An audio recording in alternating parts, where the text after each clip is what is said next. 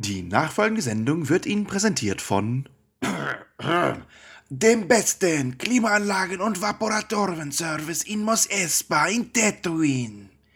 Sie kennen uns. Wir liefern nur die beste Qualität. Jetzt neu. Wir warten und reparieren nun auch Jetpacks. Dafür haben wir, ähm, nun ja, einen neuen Mitarbeiter, will ich meinen. Bist du ein Engel? Mm, ruhig, Junge, ruhig. Kommen Sie vorbei. Sie finden uns in Mos Espa, direkt neben Votos Rotthandel. Und nein, wir akzeptieren keine republikanischen Kredits. Nur Geld.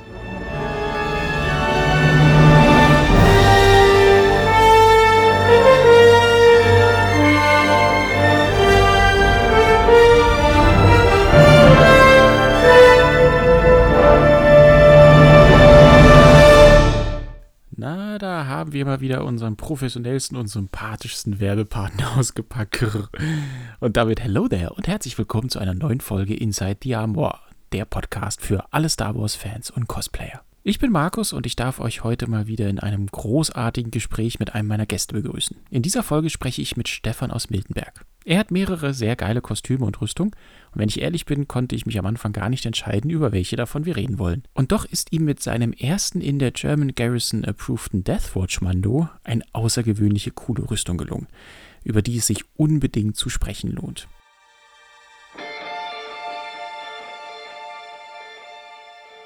Denn dieser Deathwatch stammt nicht etwa aus den Clone Wars. Nein, er ist erstmals in der von uns allen vergötterten Serie The Mandalorian aufgetaucht.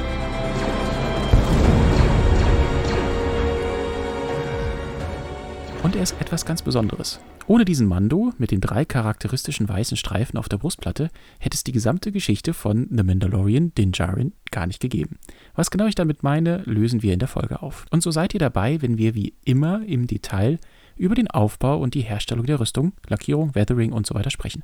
Außerdem lässt uns Stefan an seinen besonderen Erlebnissen in Rüstung teilhaben, Geschichten, die wir alle momentan so dringend brauchen. Und diejenigen unter euch, die uns und mir auf Insta folgen, haben es schon mitbekommen. Ich habe eine neue eigene Rüstung, einen saucoolen Short Trooper aus Rock One. Auch darüber wird zu reden sein und gleich gibt's mehr Hintergründe dazu. So, nun aber los, ich kann selber kaum erwarten. Freut euch mit mir auf Stefan und seinen Deathwatch.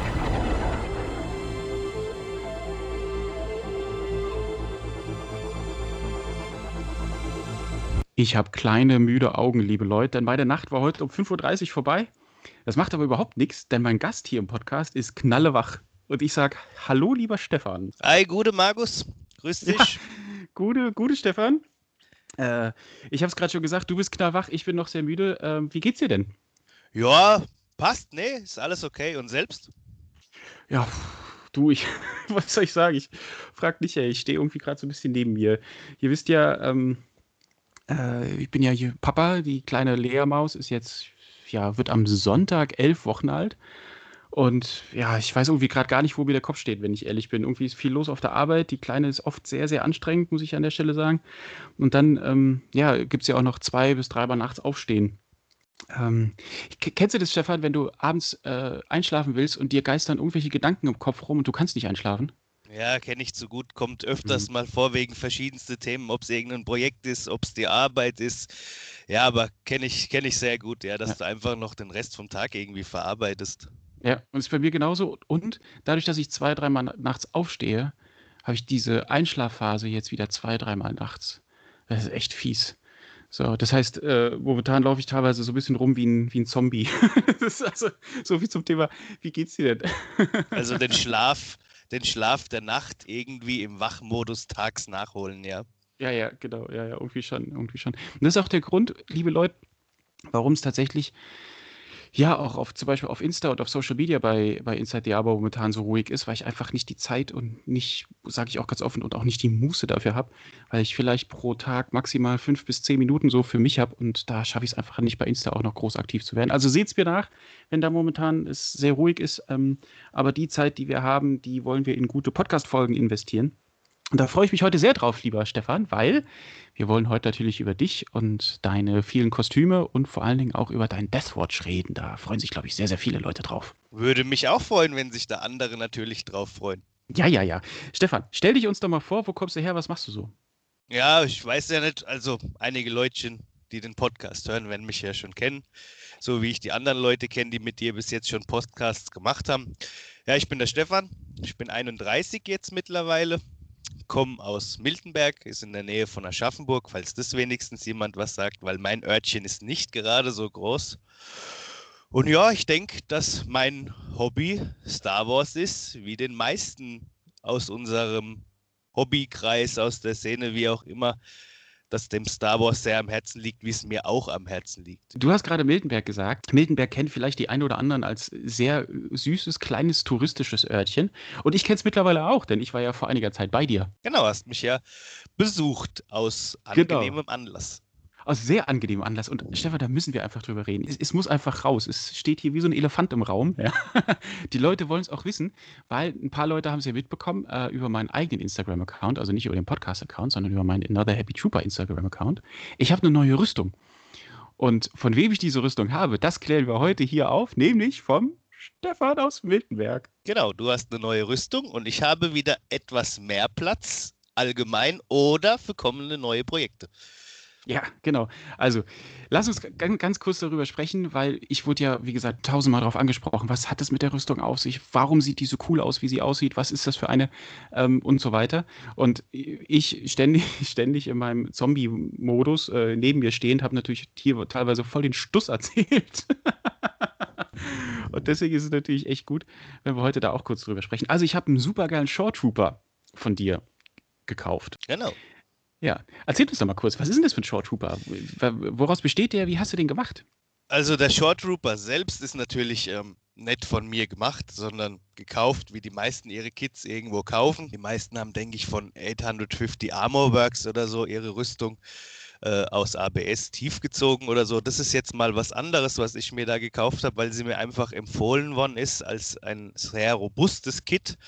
Und das ist praktisch eine Rüstung von Jim Drepon oder Jamiroquai Props, was aus einer Art, äh, nenne ich mal, ich bin mir da nicht ganz sicher, eine Art Resin oder eine Art Gussmaterial ist, was mit Glasfaser verstärkt ist. Dadurch ist die Rüstung relativ dick, aber auch robust. Natürlich fehlen ein paar kleine Details oder sind nicht äh, so scharfe Kanten teilweise da wie bei anderen Rüstungskits. Aber du hast mit der Rüstung dann ein relativ robustes Kit. Das ist auch was, was mir bei meinen Kostümen immer wichtig ist, weil wenn ich immer Angst habe, dass was kaputt geht, wenn ich irgendwo hängen bleibe, dann kann ich da auch nicht entspannt auf irgendeinem Event rumlaufen. Deswegen mache ich mir auch immer Gedanken, wie kriege ich irgendwas möglichst stabil. Und da war dieses Kit natürlich ähm, ist mir dann ins Auge gestochen, beziehungsweise nachdem mir das empfohlen worden ist, habe ich mir gedacht, okay, das ist genau das Richtige für meine Zwecke. Und ich muss sagen, ich war total begeistert, als ich es, also du hast mir ja vorher Fotos geschickt, ich fand es auf den Fotos schon mega geil. Ähm, und du hast vor allen Dingen auch schon sehr, sehr viel Arbeit drin rein investiert. Also liebe Leute, um euch so ein bisschen abzuholen, das Kit, was äh, der Stefan gebaut hat, hat da wirklich viel Arbeit rein investiert und ich würde sagen, es ist zu 90 Prozent eigentlich fertig. Ne? Also es ist ja. arrangiert, es ist quasi, viele Teile sind schon ja, verklebt und angebracht. Äh, alles ist lackiert. Was jetzt noch gef gefehlt hat, oder beziehungsweise ich habe schon ein bisschen was dran gemacht, ähm, äh, Weathering hat gefehlt, das habe ich gemacht. Da sprechen wir später auch über deinen äh, Deathwatch drüber, weil das finde ich sehr, sehr spannend, das Thema Gerne. Weathering einer Rüstung. Strapping muss ich noch machen, den Gürtel muss ich noch zusammensetzen. Was noch? Ähm, Und die Hipblades. Die Hipblades. Ja, ja, genau, stimmt. mit dem Dreiecksausschnitt genau. vorne. Richtig, genau, die muss ich auch noch machen. So, ähm, das ist alles gar nicht so trick, äh, gar nicht so einfach, finde ich, aber äh, ist auf jeden Fall für mich natürlich super geil, weil, wie wir ja mitbekommen haben, ich habe nicht wahnsinnig viel Zeit. Ich habe ein saugeiles, ja, eine saugeile Rüstung in einem mega coolen ähm, Zustand von dir bekommen. Und bin ich sehr, sehr dankbar für. Also wirklich, wirklich klasse. Ja, ich bin auch froh, dass sie jetzt da äh, doch dann in gute Hände äh, gekommen ist. Weil bei mir hat sich da ein paar Ereignisse überschlagen. Ich wollte einen Short Trooper oder ich hatte einfach so das Gefühl, ich will einen Short Trooper. Dann stand der Brexit im Raum. Dann wollte ich aber noch einen Scout. Dann habe ich mir den Scout bestellt bei RS und dann hat sich das überschlagen. Bau vom Shore, Ankunft vom Scout, zwei neue Kostüme hin und her und ja, irgendwann ist der Shore dann ein bisschen so untergegangen. Aber ja. er ist ja jetzt bei dir gelandet. Ja, genau. Und ich freue mich, wie gesagt, sehr. Und das was auch, war auch so ein, einer, so, einer so Punkte, die mir tatsächlich oft im Kopf rumgegeistert sind. Ne? Also, wie machst du das mit dem Weathering und so weiter? Das ist ja, wenn du es einmal gemacht hast, ist es ja total easy. Aber erstmal diese Überwindung zu machen, so eine richtig schön lackierte Rüstung. Und du hast die saugeil lackiert. Auch den Helm, der ist sensationell. Mit, ich sag mal, mit, mit braunen und schwarzen Blackwash zu überziehen und so richtig einzusauen, da hast du, da, da hat man natürlich echt eine Überwindung. Ne? Naja, aber gut. So war das jedenfalls. Also ich war vor, ich weiß gar nicht, drei Wochen oder sowas, äh, ja. war, ich, war ich bei dir äh, im schönen Miltenberg. Nicht, dass hier irgendwelche Dinge unterstellt werden. Ne? Also ich äh, habe dir ähm, schon eine ordentliche Summe für dieses Ding bezahlt. Natürlich hast du mir einen sehr guten Preis gemacht, im Anbetracht der Tatsache, für das, äh, wie viel Geld oder wie viel Arbeit du reingesteckt hast und so weiter, äh, weiß ich das sehr, sehr zu schätzen. Aber es ist jetzt auch nicht so, dass der Stefan, liebe Leute, mir, mir das Ding geschenkt hat oder irgendwie sowas und er deswegen auch äh, in den Podcast gekommen ist. Also nicht, dass jetzt hier irgendwelche Dinge unterstellt werden. Wäre ja äh, noch schöner. ja, ja, genau. Also, ja, wo, also ich bin nicht. Wobei, warte mal. Bin ich käuflich? Wenn mir jemand eine gute Rüstung gibt, kann man den Podcast Wir, wir werden es nie herausfinden. genau, genau. Nee, aber war witzig. Also ich habe mich sehr gefreut. Es war echt ein schöner, schöner Ausflug zu dir. Ich bin, keine Ahnung, drei Stunden hingefahren. Habe irgendwie so viel Bargeld dabei gehabt, wie ich schon lange nicht mehr hatte. Ich hatte irgendwie Angst, ich werde von irgendwelchen Trandoshanern überfallen oder sowas. Also, ja, alles gut. Aber somit haben wir das aufgeklärt. Also, der Short Trooper ist von, von dir. Er ist sehr, sau cool und ich habe jetzt große Freude daran, ihn zu beenden. Und ja, ich hoffe mal so, keine Ahnung, dass ich ihn zum Sommer hin fertig habe. Ne? Ja, ich denke mal auch, dass der Short Trooper dir mehr liegen wird als mir, weil mit meiner Größe war das dann mit dem Short Trooper Kit. Es wäre doch an einigen Stellen sehr eng geworden, beziehungsweise es hätte alles sehr gestaucht ausgeschaut, aber ich denke, bei dir passt es schon eher als bei mir. Ja, das hatten wir ja auch, als wir, als wir bei dir waren. Ne? Da hast du mir das ja, ja gezeigt. Du hast die, die Unterarmschienen angelegt und die haben dann oben ge gedrückt und so weiter. Das war dann natürlich nicht so, nicht so cool. Äh, und da ist man dann halt natürlich an so einem Punkt, wo du sagst, ich glaube, du hast zu mir gesagt, du hättest das Ding irgendwie auf 90 Prozent runterskalieren müssen oder sowas, damit es ja, im passt. Ne? Ja, ja, im Endeffekt wäre es so gewesen, wenn ich die Rüstung gekauft hätte oder ich hätte sie gedruckt oder wie auch immer und man könnte Größen auswählen, hätte ich vielleicht 90, vielleicht 85 Prozent der richtigen Größe eigentlich gebraucht, weil äh, ähm, halt mich da jetzt nicht fest. Ich würde mal sagen, der Schauspieler war irgendwas bestimmt um die 1,85 oder so. Und ich bin halt nur 1,70 Meter. Und da ist es mm, okay. alles relativ gestaucht oder die Abdomenplatte verschwindet relativ weit unter der Brust und solche Sachen. Das sieht man dann schon den Größenunterschied, besonders bei so einem Kit, was dann eine Einheitsgröße hat und wenn man dann relativ klein ist. Also haben wir das auch aufgeklärt, was die Gründe waren, warum du so eine geile Rüstung in so einem hochqualitativen ja, Zustand dann tatsächlich verkauft hast. Ähm, also gibt es eine Menge nachvollziehbarer Gründe auch. Und wie gesagt, ich ja. freue mich da sehr drüber. Prima. Gut, jetzt sind wir schon bei dem Showtrooper eingestiegen und haben eigentlich auch schon so erzählt, was du so mit Rüstung am Start hast, aber lass uns noch mal einen Schritt zurück machen. Wir wollen ja auch in die Rüstung hineinschauen, Inside the Arbor. Wir wollen dich ja auch als Person kennenlernen. Wie hat denn das mit dir mit Star Wars angefangen? Oh, das mit mir mit Star Wars hat eigentlich angefangen als kleiner Junge mit meinem Vater. Haben wir irgendwann einmal, keine Ahnung wie alt ich war, lass mich 10, 12 Jahre alt gewesen sein, Star Wars geschaut. Okay, geschaut, kleiner Junge, geflasht und oh, ist der Hammer, oh, Star Wars, Star Wars, Star Wars, was ab dem Zeitpunkt dann nur noch. Mhm. Dann ging es ab und zu mal zum Spielwarenhändler und dann gab es hier mal ein Figürchen, da mal ein Figürchen und damit war eigentlich ähm, dieser ganze Star Wars-Hype für mich omnipräsent von Anfang bis jetzt mal mehr, mal weniger. In den verschiedenen Epochen des Lebens kommen ja wichtigere Dinge und unwichtigere Dinge, aber Star Wars war eigentlich immer irgendwo im Hintergrund schon da, ja. Wann hast du dann irgendwann überlegt zu sagen, hey, ich würde jetzt gern Rüstung oder Kostüme bauen? Wie kam das? Das ist ehrlich gesagt noch gar nicht so lang her. Früher habe ich ähm, im Sicherheitsbereich gearbeitet, war dann halt auch Wochenende viel on Tour oder hatte relativ wenig Zeit. Irgendwann hatte ich dann mal einen Leistenbruch, ist ja nichts Schlimmes, aber hatte dadurch halt eine gewisse Auszeit, konnte weder ins Fitnessstudio noch arbeiten und dann hat sich das wieder äh, das Thema Star Wars hochgeschaukelt. Dann habe ich relativ viel Star Wars geschaut, die alten Filme mal wieder, die Clone Wars aufgearbeitet und etc. Und dadurch kam das wieder so ein bisschen auf. Ich war eh zu Hause gesessen, habe mir dann ein paar Star Wars Modelle gekauft, habe die dann auch so gebaut. Und das war dann eigentlich der Anfang von Bauen.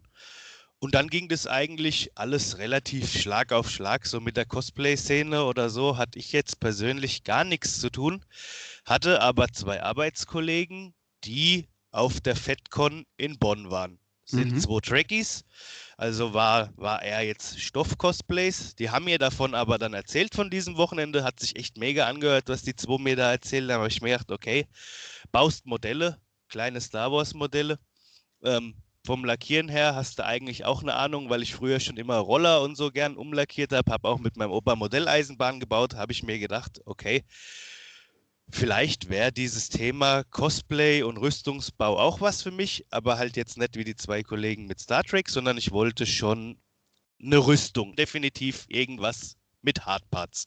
Mhm. Und dann kam mir so ein bisschen auf, "Ha ja, was ist denn da? Was war denn auf der FedCon? Hab mir halt mal Bilder von diesem Event angeschaut und dann habe ich einen Mando gesehen. Hab mir gedacht, okay, ist jetzt kein Boba, ist kein Django, ist aber ein, ist ein Mando, ist ein Rüstungskostüm, ist von der Art her wahrscheinlich das Design und alles frei erfunden.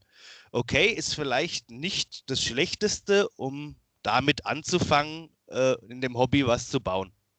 Und Mhm. so hat es dann eigentlich auch begonnen. Und dann war natürlich mein erstes Kostüm eigentlich auch ein Mando.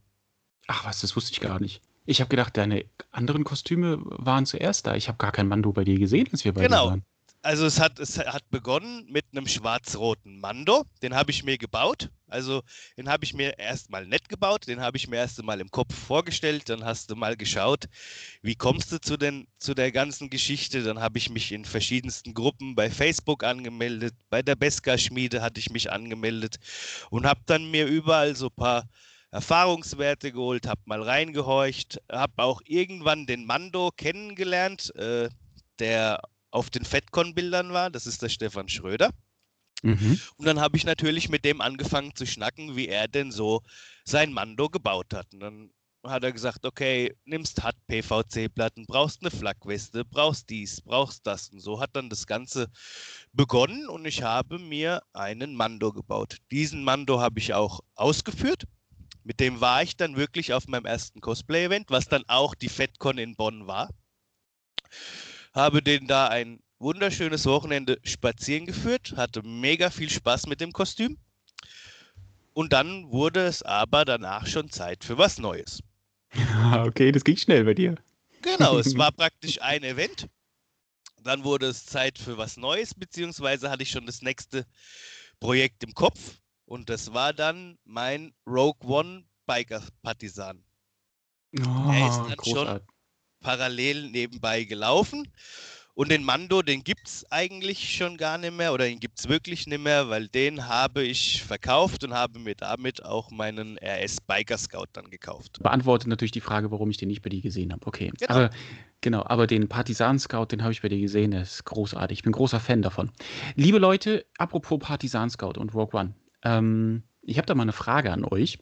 Wenn ihr das hört und wenn ihr mehr über die ja, Extremistengruppe in, aus Rogue One erfahren wollt, die ja auch recht cool ist, dann schreibt das gerne mal in die Kommentare bei Insta zum Beispiel drunter. Das würde uns mal interessieren. Wir haben da so ein bisschen was im Kopf und das würde uns mal interessieren, ob das euch auch interessiert. Ne? Also Stichwort Partisan Scout und noch weitere Kollegen. Ja? Okay, also und dann hast du den Partisan Scout gehabt. Und was hast du noch für Kostüme? Ja, den Partisan Scout, das war praktisch mein, sagen wir mal, mein zweites Kostüm, ja, nach, nach, dem, nach dem Mando. War aber in der Hinsicht mein erstes Kostüm, was ich dann echt äh, akkurat fertigen wollte oder nach Vorlage oder halt so nah wie möglich am Original. Das war eigentlich so der Einstieg in dieses akkurate Bauen anstatt irgendwas aus der Fantasie. Also aktuell habe ich den Partisan, ja, mein Mhm. RS-Biker Scout, einen Thai-Piloten von RS, äh, mein Fighting 19 Rebell und den in zwei verschiedenen Ausführungen und jetzt aktuell halt auch meinen Deathwatch. Wow. Und in der Mache habe ich auch noch einen, das wäre die Tasken-Version von Boba Fett äh, aus der Mandalorian-Serie. Sprich, Ah. nur in der schwarzen Robe mit Gaffy-Stick und Seisler Rifle ohne Armor-Parts. geiles Teil. Jetzt hast du mir, du, du alter Fuchs, jetzt hast du mir eine von meinen drei Fragen am Schluss schon vorweggenommen. Die wäre nämlich gewesen, gibt es schon wieder ein nächstes Projekt in deinem Kopf oder ist das noch geheim? Die Frage kannst du mir später auch noch stellen, weil es wird wahrscheinlich immer wieder ein neues Projekt geben und es ist auch wieder schon wieder was im Hinterkopf. Also Oh, daher. okay, okay, okay, gut, dann merken wir uns das mal. Aber das ist natürlich sehr, sehr cool, was du erzählst, weil das sind sehr, sehr unterschiedliche Kostüme zum einen, also so, sowohl Imperial als auch Mando, als auch äh, Rebellenseite finde ich total ausge, also total cool, weil es so, so, ja, so ausgef nicht ausgefallen. Siehst du, jetzt kommt die Babydemenz wieder bei mir raus. Ich suche nach dem richtigen Wort. Ähm, ja, so verschiedene Charaktere einfach sind. Ähm, und weil du natürlich auch einen sehr spannenden Mix hast aus Stoffparts und festen Armor-Parts in den Kostümen. Ja, manche, manche Kostüme, zum Beispiel der Rebell, ist eigentlich bei mir damals nur aus der Not geboren gewesen, weil man zu mir gesagt hat, okay, wenn du den Mando anhast aus PVC-Platten, Lederflagweste etc., kann schon sein, wenn es ein ta äh, warmer Tag ist, dass das Ding richtig durchgeschwitzt ist. Und dann habe ich Mhm. mir gedacht, okay, ähm, ja, gut, was machst du denn dann? Dann hast du das Kostüm, hast nur das und läufst dann den Rest von den drei Tagen auf der FedCon, oder ich glaube, damals waren es sogar vier, ähm, in Zivil rum. Da hatte ich dann auch keinen Bock. Und dann habe ich auch Mhm. ein bisschen rumgeschaut und dann wurde es wirklich, nennen wir es die Grundversion von meinem Rogue One Infanterie Rebell. Weil der ist eigentlich nur entstanden als, ah ja, dann habe ich noch was an, wenn ich mein Mando nicht mehr anhab. Aber aus dem Mhm. Kostüm eigentlich nur zum Tauschen ist dann auch, sagen wir mal, eine Leidenschaft gewonnen, wo ich das auch auf einen Maß getrieben habe, wo dann auch immens Kosten dann am Schluss dann doch entstanden sind, weil du halt immer dann immer genauer und immer akkurater haben Mhm, wolltest und es okay. ist jetzt für mich nicht mehr nur noch ein Kostüm zum Tauschen oder ich habe dann mal was Gemütliches an, sondern es ist für mich genauso ein vollwertiges Kostüm wie alle anderen und da steckt auch genauso viel, wenn nicht noch mehr Herzblut drin als in manchen meiner anderen Kostüme. Mhm. Ja, das sieht man auch. Ich äh, habe es ja gesehen, als ich bei dir war. Ich bin bei dir die Wendeltreppe hochgekommen und auf einmal stand da der, der Scarif Rebel äh, auf einer Puppe und ich habe mich regelrecht erschrocken. das ist schon gut. Also ich glaube, Einwohner, äh, Einwohner, oh Gott, äh, Einbrecher haben es bei dir nicht leicht. Also die äh, machen, machen sich erstmal ins Hemd, wenn sie bei dir reinkommen würden. Ja, sie sehen dann ihn auf der Puppe und wenn sie weiter nach links gucken, könnten sie auch denken, ich habe ein paar Köpfe auf Spießen, aber es sind ja, Ja, nur meine genau. Helme, aber das sieht Genau. man ja. genau. Sieht auf jeden Fall so cool aus. Gibt's ein, hast du ein, ja, ist wahrscheinlich eine blöde, blöde Frage, aber gibt es ein Kostüm, was du am liebsten trägst? Ja. Oh, Das okay. ist definitiv mein Partisan, Okay. also der Okay. Biker-Partisan. Warum? Ja, war mein erstes Kostüm, was ich akkurat äh, gefertigt habe oder halt nach, nach Vorlage, ja. Und ist ein sehr seltenes Kostüm. Sieht man es? nicht oft, würde ich behaupten. Ich persönlich habe mein Ebenbild noch nie auf irgendeinem Event gesehen. Also ich war eigentlich immer der Einzige, wenn ich irgendwo war. Hat natürlich mein Lieblingshelm auf, nämlich den Mhm. Biker Scout Helm. Ist eh Absolut. mein Lieblingshelmdesign Ja. Geiles Und- Helmdesign. ist halt auch ein mega angenehmes Kostüm, weil es halt fast nur Stoffparts sind. Hardparts, ehrlich gesagt, ist es eigentlich nur eine Schulterplatte und äh, das Lederbandolier und der Helm, aber der Rest ist alles einfach Stoff.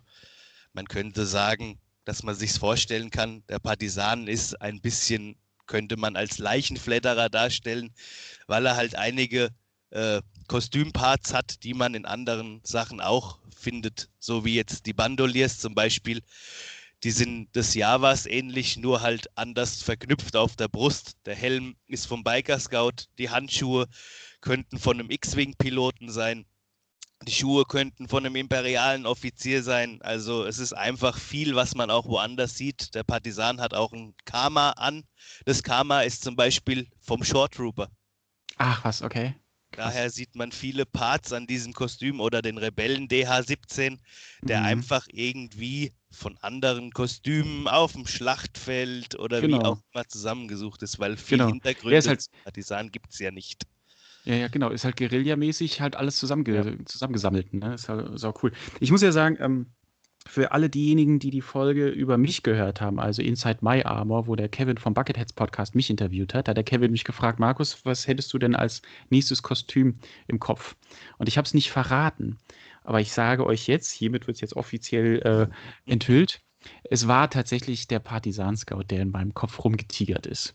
Einfach nur, lieber Stefan, weil ich deine Liebe diesem Kostüm gegenüber total gut nachvollziehen kann und äh, es eigentlich genauso empfinde. Ich habe den äh, bei Rock One im Hintergrund gesehen. Für alle Leute, die nicht wissen, was der Partisan-Scout ist, ähm, es ist dieser dunkle Scout, äh, der im Hintergrund in der Rebellentruppe vom Saw Gerrera dabei steht. Den sieht man nur in zwei Szenen oder drei maximal. Nur genau. ganz kurz.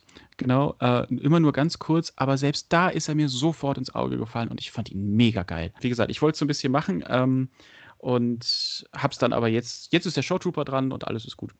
Ja. Prima. Der Partisan Super. hat aber wirklich nicht viel Screentime. Also er hat einmal Screentime beim Sack über den Kopf ziehen, einmal beim Sack vom Kopf abziehen bei Bodie Rogue im Palast und wirklich dann noch einmal als Source Palast zusammenstürzen, alle rausrennen und das war's auch schon. Also ja. wenn er eine Minute Screentime hat, dann ist dann das ist es schon viel. Richtig, genau. Aber umso umso beeindruckender ist ja, dass er trotzdem so begeistert, ne? Also, dass er uns einfach mal so im Kopf Ja, weil er einfach Wiedererkennungswert hat. Absolut, ja. Ja, und weil man auch einfach mehr wissen will, ne, über, über den, den Charakter. Und wenn man dann sehen, oder nicht Charakter, über, über die Hintergründe des Kostüms, ne? Also, genau. was halt einfach so cool ist. Auf einmal einer mit einem äh, dunkelgrünen äh, Scout-Helm hat man ja vorher auch nicht gesehen, mit dem großen Symbol auf der Seite und so weiter. Naja, gut. Ja. Aber wir driften ab. Genau, ähm, ich merk's gerade. Was auch vollkommen, ja, was auch vollkommen okay ist, äh, das ist die Leidenschaft, die durchkommt. Wir wollen ja eigentlich über dein Deathwatch reden. Wie war das denn? Wann war der Moment und warum, als du gesagt hast, so, jetzt brauche ich mir ein Deathwatch? Also, begonnen hat das Ganze mit The Mandalorian. Ich denke mal, wie die meisten äh, bin ich gehypt gewesen von der Serie, ja. Wie ich aber auch schon gesagt habe, war mein erstes Kostüm auch schon ein Mando. Dann gibt es ja auch einige Mando-Charaktere wie jetzt Django und Boba, die aber relativ aufwendig sind oder die es auch schon oft gibt oder in verschiedensten Versionen halt. Und dann kam The Mandalorian und es war mal wieder cool, Mandos zu sehen, vor allem in einer Serie, die sich nur darum dreht oder wo du mega viel Screentime hast. Und dann hat man mhm. ja den selbst gesehen mit Grogu, wie auch immer. Ich denke mal, ich spoiler da ja nicht, weil jeder wird ja Minimum ja. mal die erste Staffel jetzt gesehen haben. Klar. Und dann war natürlich, oh, was für eine coole Rüstung. Dann hat man natürlich irgendwann mal die anderen Mandos gesehen, den Heavy Mando, den Armorer, also Blacksmith oder wie auch immer. Mhm. Und die waren dann alle schon, oh, hat schon cool ausgeschaut. Und dann auch die anderen, die da unten in den Katakomben gehaust haben, hat man auch nur relativ wenig gesehen. Und irgendwann kamen ja dann die Folgen, wo man Din als kleines Kind in diesem Bunker sieht, bedroht von den Druiden mehr oder weniger, versteckt von seinen Eltern und halt von dem einen oder von dieser Truppe von Mandos gerettet wird. Mhm. Und dann dachte ich mir, cool, ein ganzer Trupp mit selber Optik. Ist nämlich dann wie beim Stormtrooper.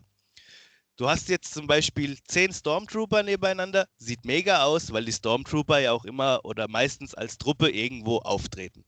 Mhm. Wenn du jetzt zehn Hauptcharaktere nebeneinander hast, wie Din selbst, würde das auf ja, einem Foto aus. natürlich komisch aussehen. Zehn genau. Dins und ein Grogu. Genau. Wenn jetzt aber zehn Deathwatches nebeneinander stehen, würde das optisch auf einem Event auch wieder was hermachen. Die Farbkombi hat mir gefallen. Es war ein Mando, so wie der Einstieg in dieses Hobby für mich. Und da stand für mich eigentlich schon fest, oh, das ist geil. Wenn ich nochmal ein Mando mache, mache ich einen von denen. Geile Idee.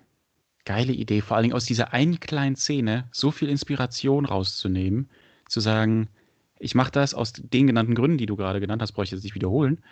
Ähm, mega cool. Richtig cool.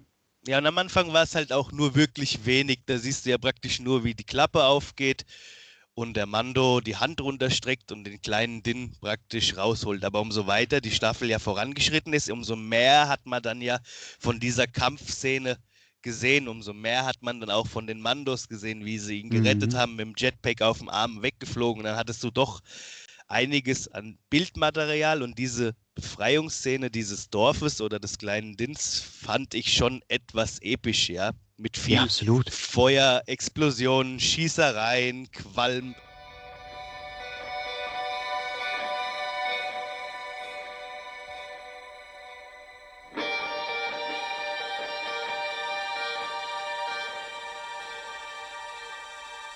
Und da war dann für mich definitiv durch, nicht wenn ich einen mache, mache ich den, sondern ich mache den.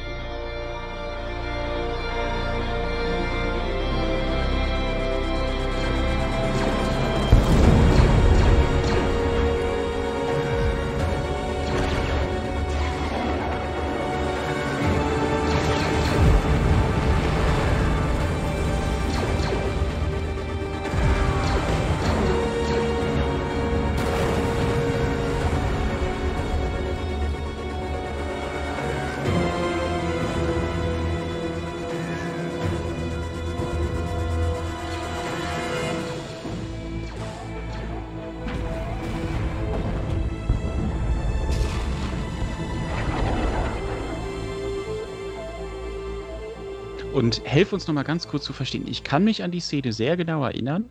Ich kann mich aber im Detail, ich müsste sie nochmal nachschauen, im Detail an die Szene nicht mehr erinnern, was jetzt die Rüstungen betrifft. Das heißt, die Mandos haben alle genau die gleiche Rüstung, alle mit den drei markanten Streifen. Die Mandos haben nicht alle dieselben Streifen oder haben nicht okay. alle dieselbe Rüstung. Also es gab welche, also jeder hatte, soweit man sieht, eigentlich das Zeichen der Deathwatch auf der Schulter oder The Watch, wie es dann in der Serie nur noch genannt worden ist. Zu den Hintergründen weiß man ja noch nicht so viel. Genau, das wird noch aufgelöst oder, irgendwann. Genau, oder bevor ich jetzt hier irgendwas Falsches erzähle und man weiß doch was und nur ich weiß es nicht. Ich lasse mich gern belehren. Mhm. Ähm, hat man dann im Film doch schon gesehen, es gab einen Three Stripes, also drei Streifen, zwei, ein und gar keinen Streifen. Ah, ich gehe mal davon okay. aus, dass das irgendwie so eine Art Rankbar ist, dass es einer der Commander, das Squad-Leader oder wie auch immer ist, dass es einfach irgendwelche Rangabzeichen sind. Ich ah, denke, ah, okay. beziehungsweise ich weiß auch, dass teilweise in der Deathwatch Builders Group oder jetzt so ähm, das Kostüm dann auch betitelt worden ist mit Three Stripes, Two Stripes and One Stripe Deathwatch. Ah, okay. Das heißt, da gibt es schon richtige Bezeichnungen für, beziehungsweise auch äh, Leute, die sich ähm, auch für, Leute, für die sich darüber Two Stripes gemacht haben. Ja. Ah, okay. Sehr, sehr cool. Sehr cool. Und du hast natürlich direkt den Three Stripes genommen, also den Barbo.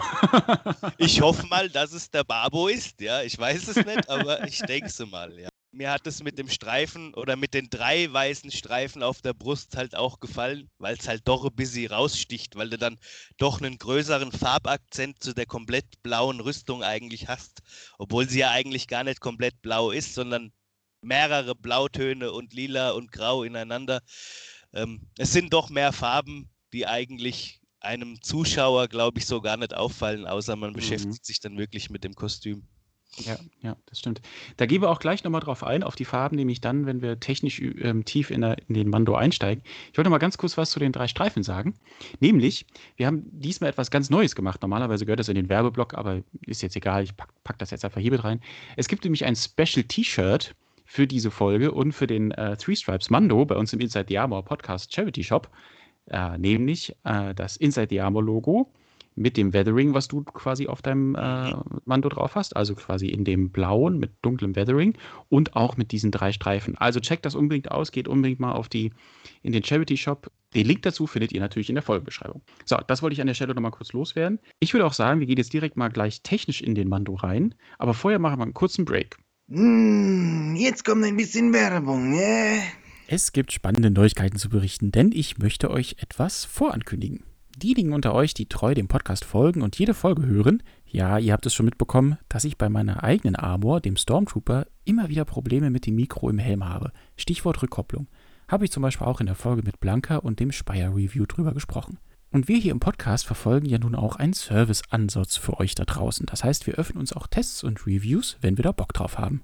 Und genau das wird in den nächsten Wochen passieren. Viele von euch kennen bereits Opleprops und die Person dahinter, den fantastischen Marc Opletal.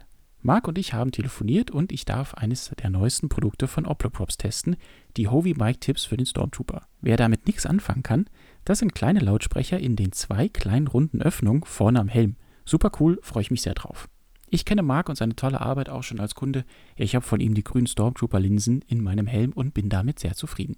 Und weil ich ja jetzt auch einen neuen Short Trooper habe, und wir ja alle wissen, es kann am Strand von Scarif richtig heiß werden, schickt der gute Mark mir auch gleich noch ein komplettes Lüftungsset zum Testen für den Shore. Das heißt, ich werde euch in den kommenden Folgen immer mal wieder berichten, wie sich das alles so verbauen lässt, was die Dinger so können und so weiter. Tolle Sache, freue ich mich tierisch drauf und ich hoffe ihr auch. An der Stelle vorab schon mal einen großen Dank an dich, lieber Marc von Oploprops, für den Support und die Möglichkeit des Testens deiner Produkte. Wenn ihr in der Zwischenzeit schon mal mehr über Oploprops und die vielen verschiedenen Produkte wissen wollt, schaut mal in seinem Shop vorbei. Link dazu findet ihr natürlich in der Folgenbeschreibung. So, nach diesen tollen Nachrichten zurück zu Stefan und seinem Deathwatch. Nicht schlecht, nicht schlecht. Werbung vorbei. So, jetzt aber los, Stefan, lass uns über deine Rüstung direkt reden. Wie bist du vorgegangen, als du die Rüstung angefangen hast zu bauen? Ja, natürlich habe ich erstmal angefangen und habe angeguckt, äh, was ich so an Bildmaterial finde. Dann gibt es ja so schöne Seiten wie Screencaps und etc., wo man eigentlich schon immer gut oder relativ zeitig auch Bildmaterial findet war jetzt für mich am Anfang jetzt nicht so die optimalen Bilder und dann habe ich es wirklich so gemacht, wie ich es mit meinem Partisan eigentlich auch gemacht habe. Ich habe meinen Fernseher genommen, ich habe mich mit der Fernsehfernbedienung hingestellt und habe immer in einer schönen Szene, wo ich denke, oh, hier sieht man was gut, immer versucht, genau an der Stelle Pause zu drücken, habe mein Handy rausgeholt und habe möglichst versucht, mir gute Bilder zu machen, die auch relativ hell meistens sind, dass man wirklich jedes Detail irgendwo sieht, weil wenn sie schlecht belichtet oder dunkel sind, kann halt schon mal sein, dass irgendein Detail untergeht und das wäre natürlich am Ende schlecht. Mhm, so mhm, war klar. eigentlich der Anfang. Okay. Äh, relativ zeitnah waren anscheinend auch andere Leute von diesem Kostüm gehypt und dann gab es auf äh, Facebook die Deathwatch Builders Group. Und damit ging es dann richtig vorwärts, weil nicht nur ich habe meine Bilder geteilt, sondern andere Leute auch ihre Bilder, ihre Erkenntnisse, ihre Meinung zum mhm. Kostüm.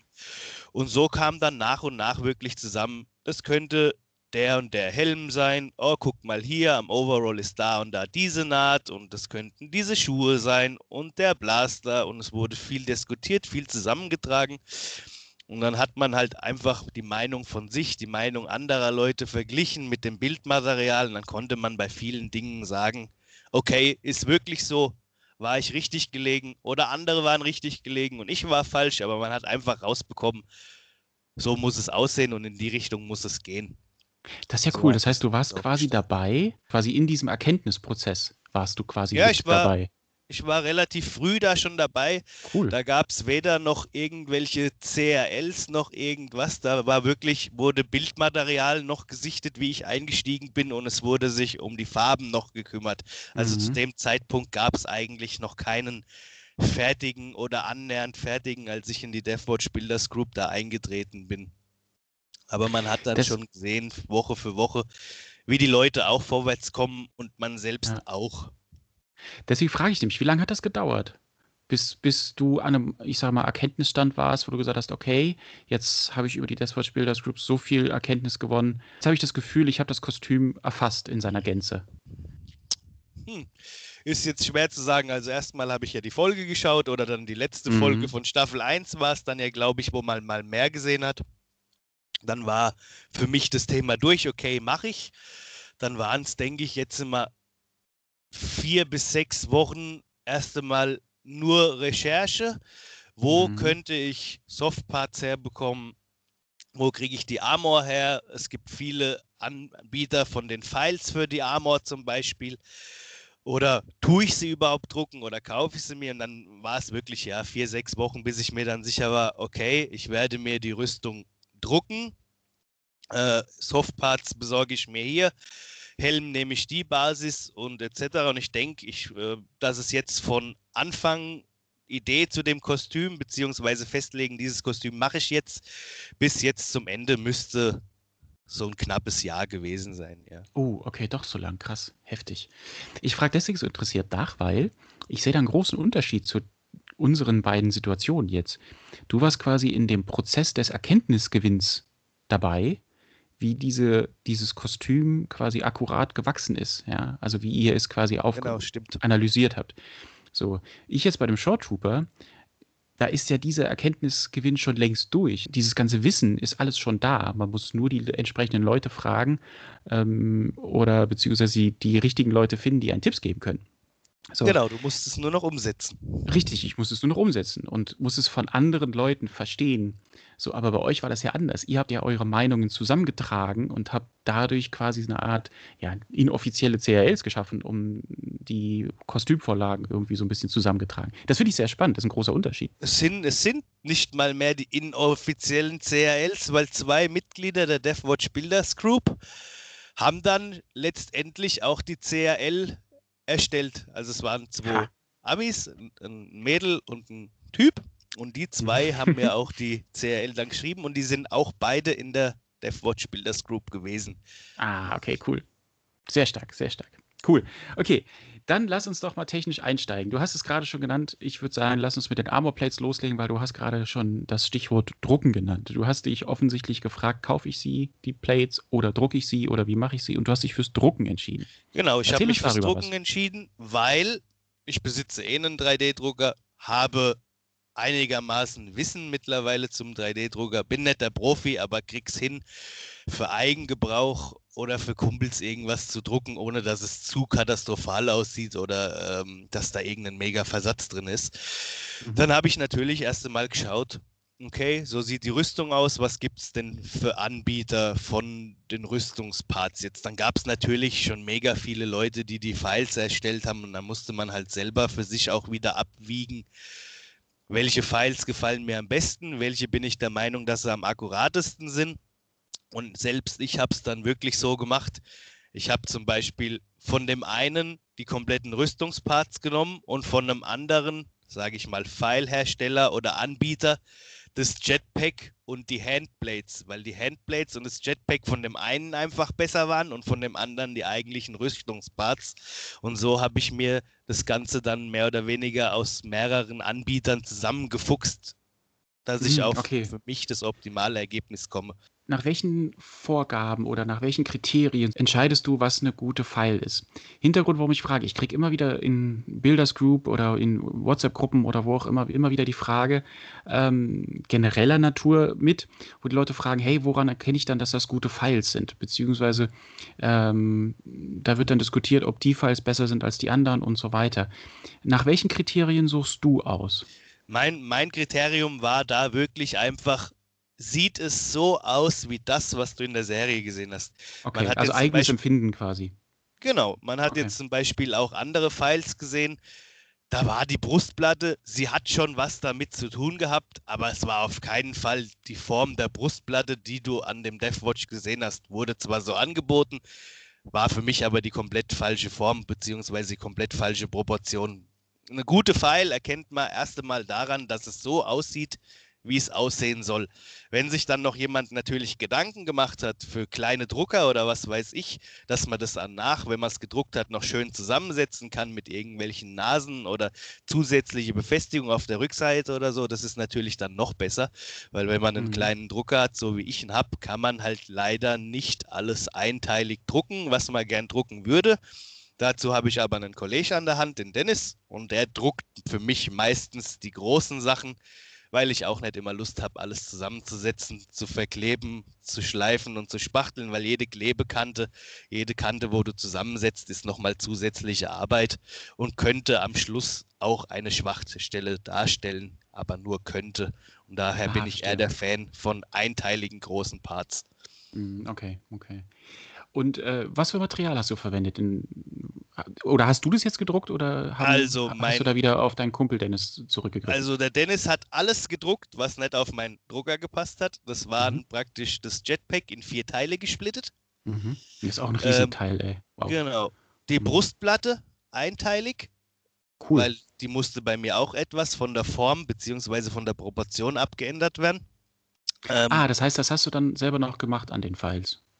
Ich habe selber mir die Files angeguckt, dann sehe ich ja die Abmaße von den Files und dann habe ich mich halt hingestellt mit dem Maßband mit meiner Freundin und habe halt mal messen lassen, wo würde mhm. die Platte rauskommen, wie würde mhm. das aussehen. Das haben wir dann auf Papier übernommen, die Maße, haben es angehalten, haben zum Beispiel bei der Brustplatte festgestellt, okay, der Typ in der Serie oder die Pfeil ist eher für größere, schmälere Leute, da ich eher quadratisch praktisch gut bin, also klein und breit, musste die Platte Okay. bei mir natürlich anders sein. Etwas breiter, aber dafür nicht so tief. Weil die Okay, Platte verstehe. hört eigentlich über dem Bauchnabel auf, die Brust- und Bauchplatte.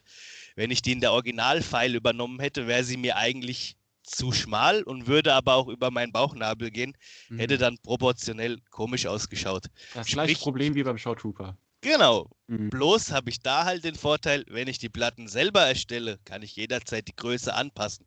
Mhm. War bei mir auch viel Anpasserei. Also die Brustplatte haben wir in den Proportionen geändert. Die Gauntlets, was beim Shore jetzt wieder mir zu groß waren, haben wir um 10% gekürzt. Mhm. Also die ganze Pfeil gestaucht. Da ich relativ große Schulterköpfe habe, mussten wir die Schulterköpfe wieder in 120% der Breite drucken.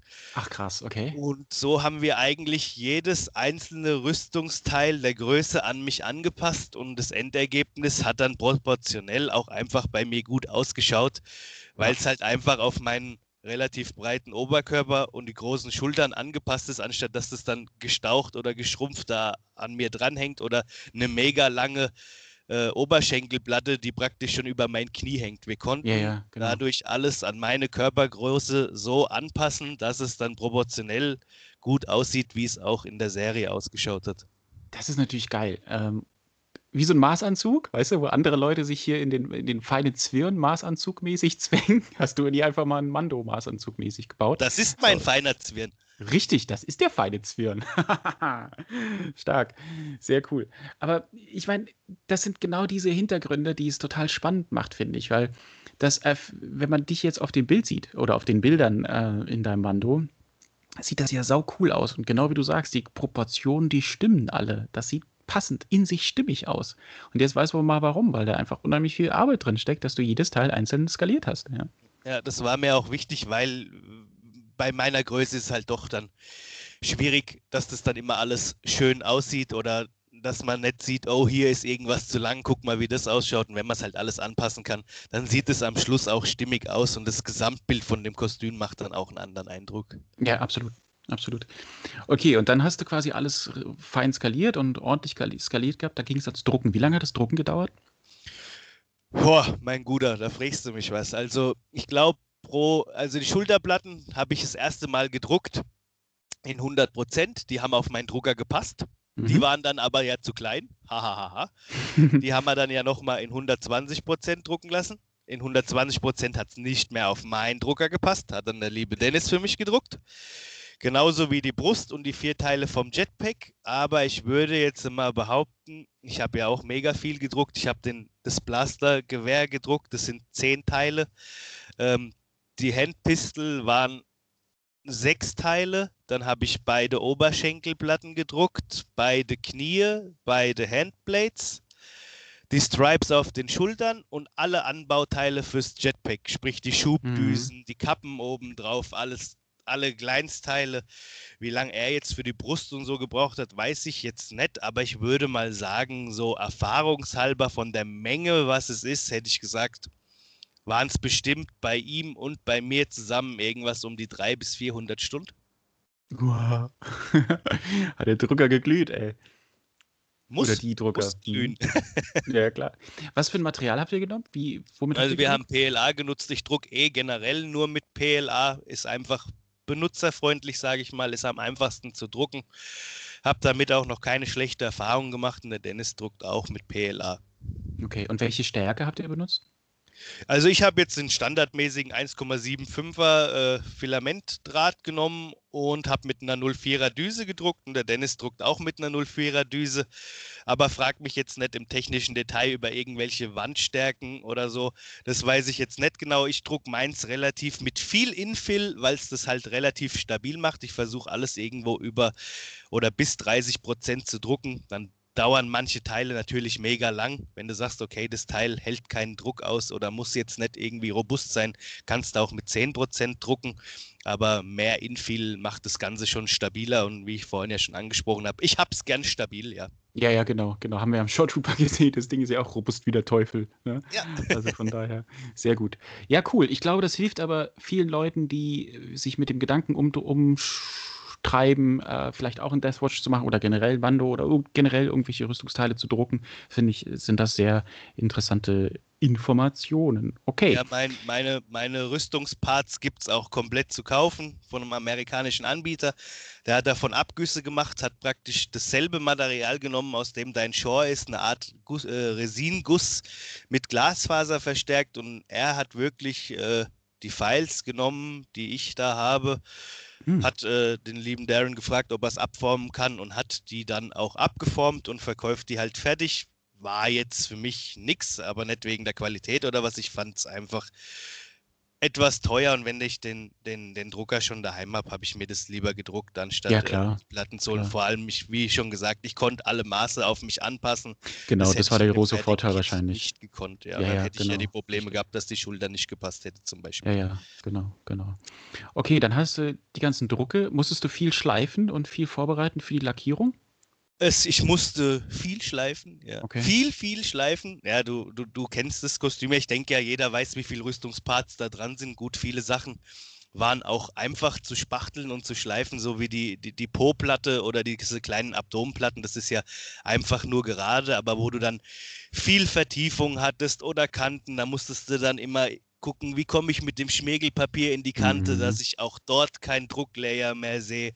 Und es waren doch einige Durchgänge, äh, Schleifen, Spritzspachtel, Schleifen, Spritzspachtel, Schleifen, Spritzspachtel. Mhm. So ein endloses etwas. Aber irgendwann kommt man dann an den Punkt, wo du dir genau sagst, so, jetzt mache ich noch eine Lage Spritzspachtel und dann war's das.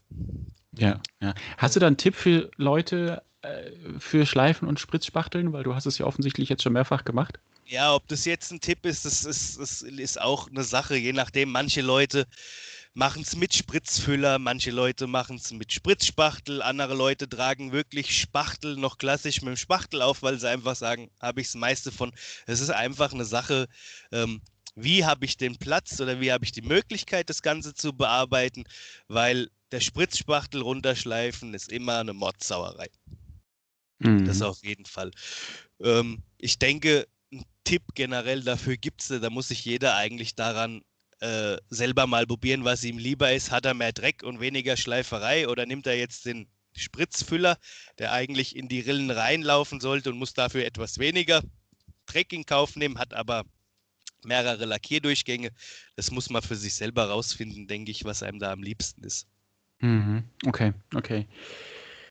Gut, dann haben wir über die Armor Plates als Druck gesprochen. Wir haben über das äh, Lackieren vorbereiten gesprochen. Wie ging es dann mit dem Lackieren weiter? Ja, das Lackieren war dann eine Sache, okay, ähm, was nimmst du für eine Farbe? Mhm. Da war dann wirklich in der DevWatch Bilderscoop, äh, frag mich nicht, wo die Informationen herkamen. Irgendjemand kam dann mit einer Farbpalette um die Ecke, wo eine, eine Farbe war eine MTN 94 vom Hersteller. Ähm, die anderen drei Farben waren von äh, Benton Molotov. Dann war es einfach okay. äh, schwarz. Was ist das für ein geiler Name, ey? Ja, ist ein, ist ein, ist ein bekannter, ist ein bekannter äh, Sprühfarbenhersteller, ja. Okay, okay. Ich habe das jetzt mit was anderem in Verbindung gebracht, ehrlich Nee, gesagt. musst du, musst du mal drauf achten, wenn du durch ein Obi läufst, wirst du diese Farbe auch sehen. Ah, okay, guck an. Ich habe jetzt eher an das äh, Wurfgeschoss der Wahl für ich Linksradikale gemeint. Weiß schon, das ist mir auch gekommen beim ersten Mal. Aber wenn man dann öfter mit der Farbe zu tun hat, kommt dir beim Molotow im Film eher die Sprühdose in den Kopf, anstatt okay, den Molotow, klar. den du so siehst. Gerade vor deinem okay. inneren Auge. Ja, okay. Und dann kam ja, ich habe dich abgelenkt, entschuldige. Genau, und dann kam die Farbpalette auf und es waren dann, was man so gar nicht gesehen hat. Ich habe am Anfang gedacht, okay, die komplette Rüstung ist blau, dann gibt es ein bisschen schwarz, dann gibt es weiß und fertig. Mhm. Nee, so war das eben nicht. Es mhm. gab einen Blauton für die Grundarmor, ja. Dann gab es einen anderen Blauton, der sich ganz, ganz minimal abhängt für die unteren Cheeks vom Helm, sprich für die Wangenteile vom Helm. Das war ein anderes Blau. Das war das MTN 94. Das war nur ein Ticken heller. Mhm. Dann gab es noch ein Lila für den T-Visor und einen kleinen Detailstripe zwischen oberen und unterem Cheek am Helm, der mega stressig zu machen war, weil du den gleich verzittert hast, blöd zum Abkleben aber ich habe ihn dann umgesetzt, aber der hat mich am Schluss doch noch ein bisschen Nerven gekostet. Mhm. Und wie die ganze Rüstung und der Helm dann lackiert war, habe ich mir gedacht, oh mein Gott, das ist doch viel zu hell, das sieht doch da gar nicht so aus, das kann doch gar nicht sein. Ich habe ja auch noch eine Funko-Pop-Figur, die auch als kleiner Vergleich dafür herhält, ist natürlich nicht akkurat, aber konnte man etwas abgleichen und da sah meine Rüstung im Vergleich so mega hell und so mega klar blau aus. Ich kann mich erinnern, als, wir bei, äh, als ich bei dir war, hast du mir ein, äh, äh, ein, ein Teil gezeigt, wie es lackiert war. Und es war so richtig, so richtig flashy, funky, K-Pop, ja, genau. Hellblau-Style. Also wo man denkt, was ist das? Das ist doch ein Spielzeug, ja. Das ist doch kein, äh, kein, kein Armor. Also das war ganz abgefahren. Ich weiß, was du meinst, ja, ja. Genau, dann war ich bei dem Punkt damit, oh, das ist ja alles viel zu hell hin und her gucken wir mal, wie das bei den anderen aussieht. Und dann habe ich in der Default Builders Group wieder geschaut, habe gesehen, okay, bei anderen Leuten ist es auch so hell.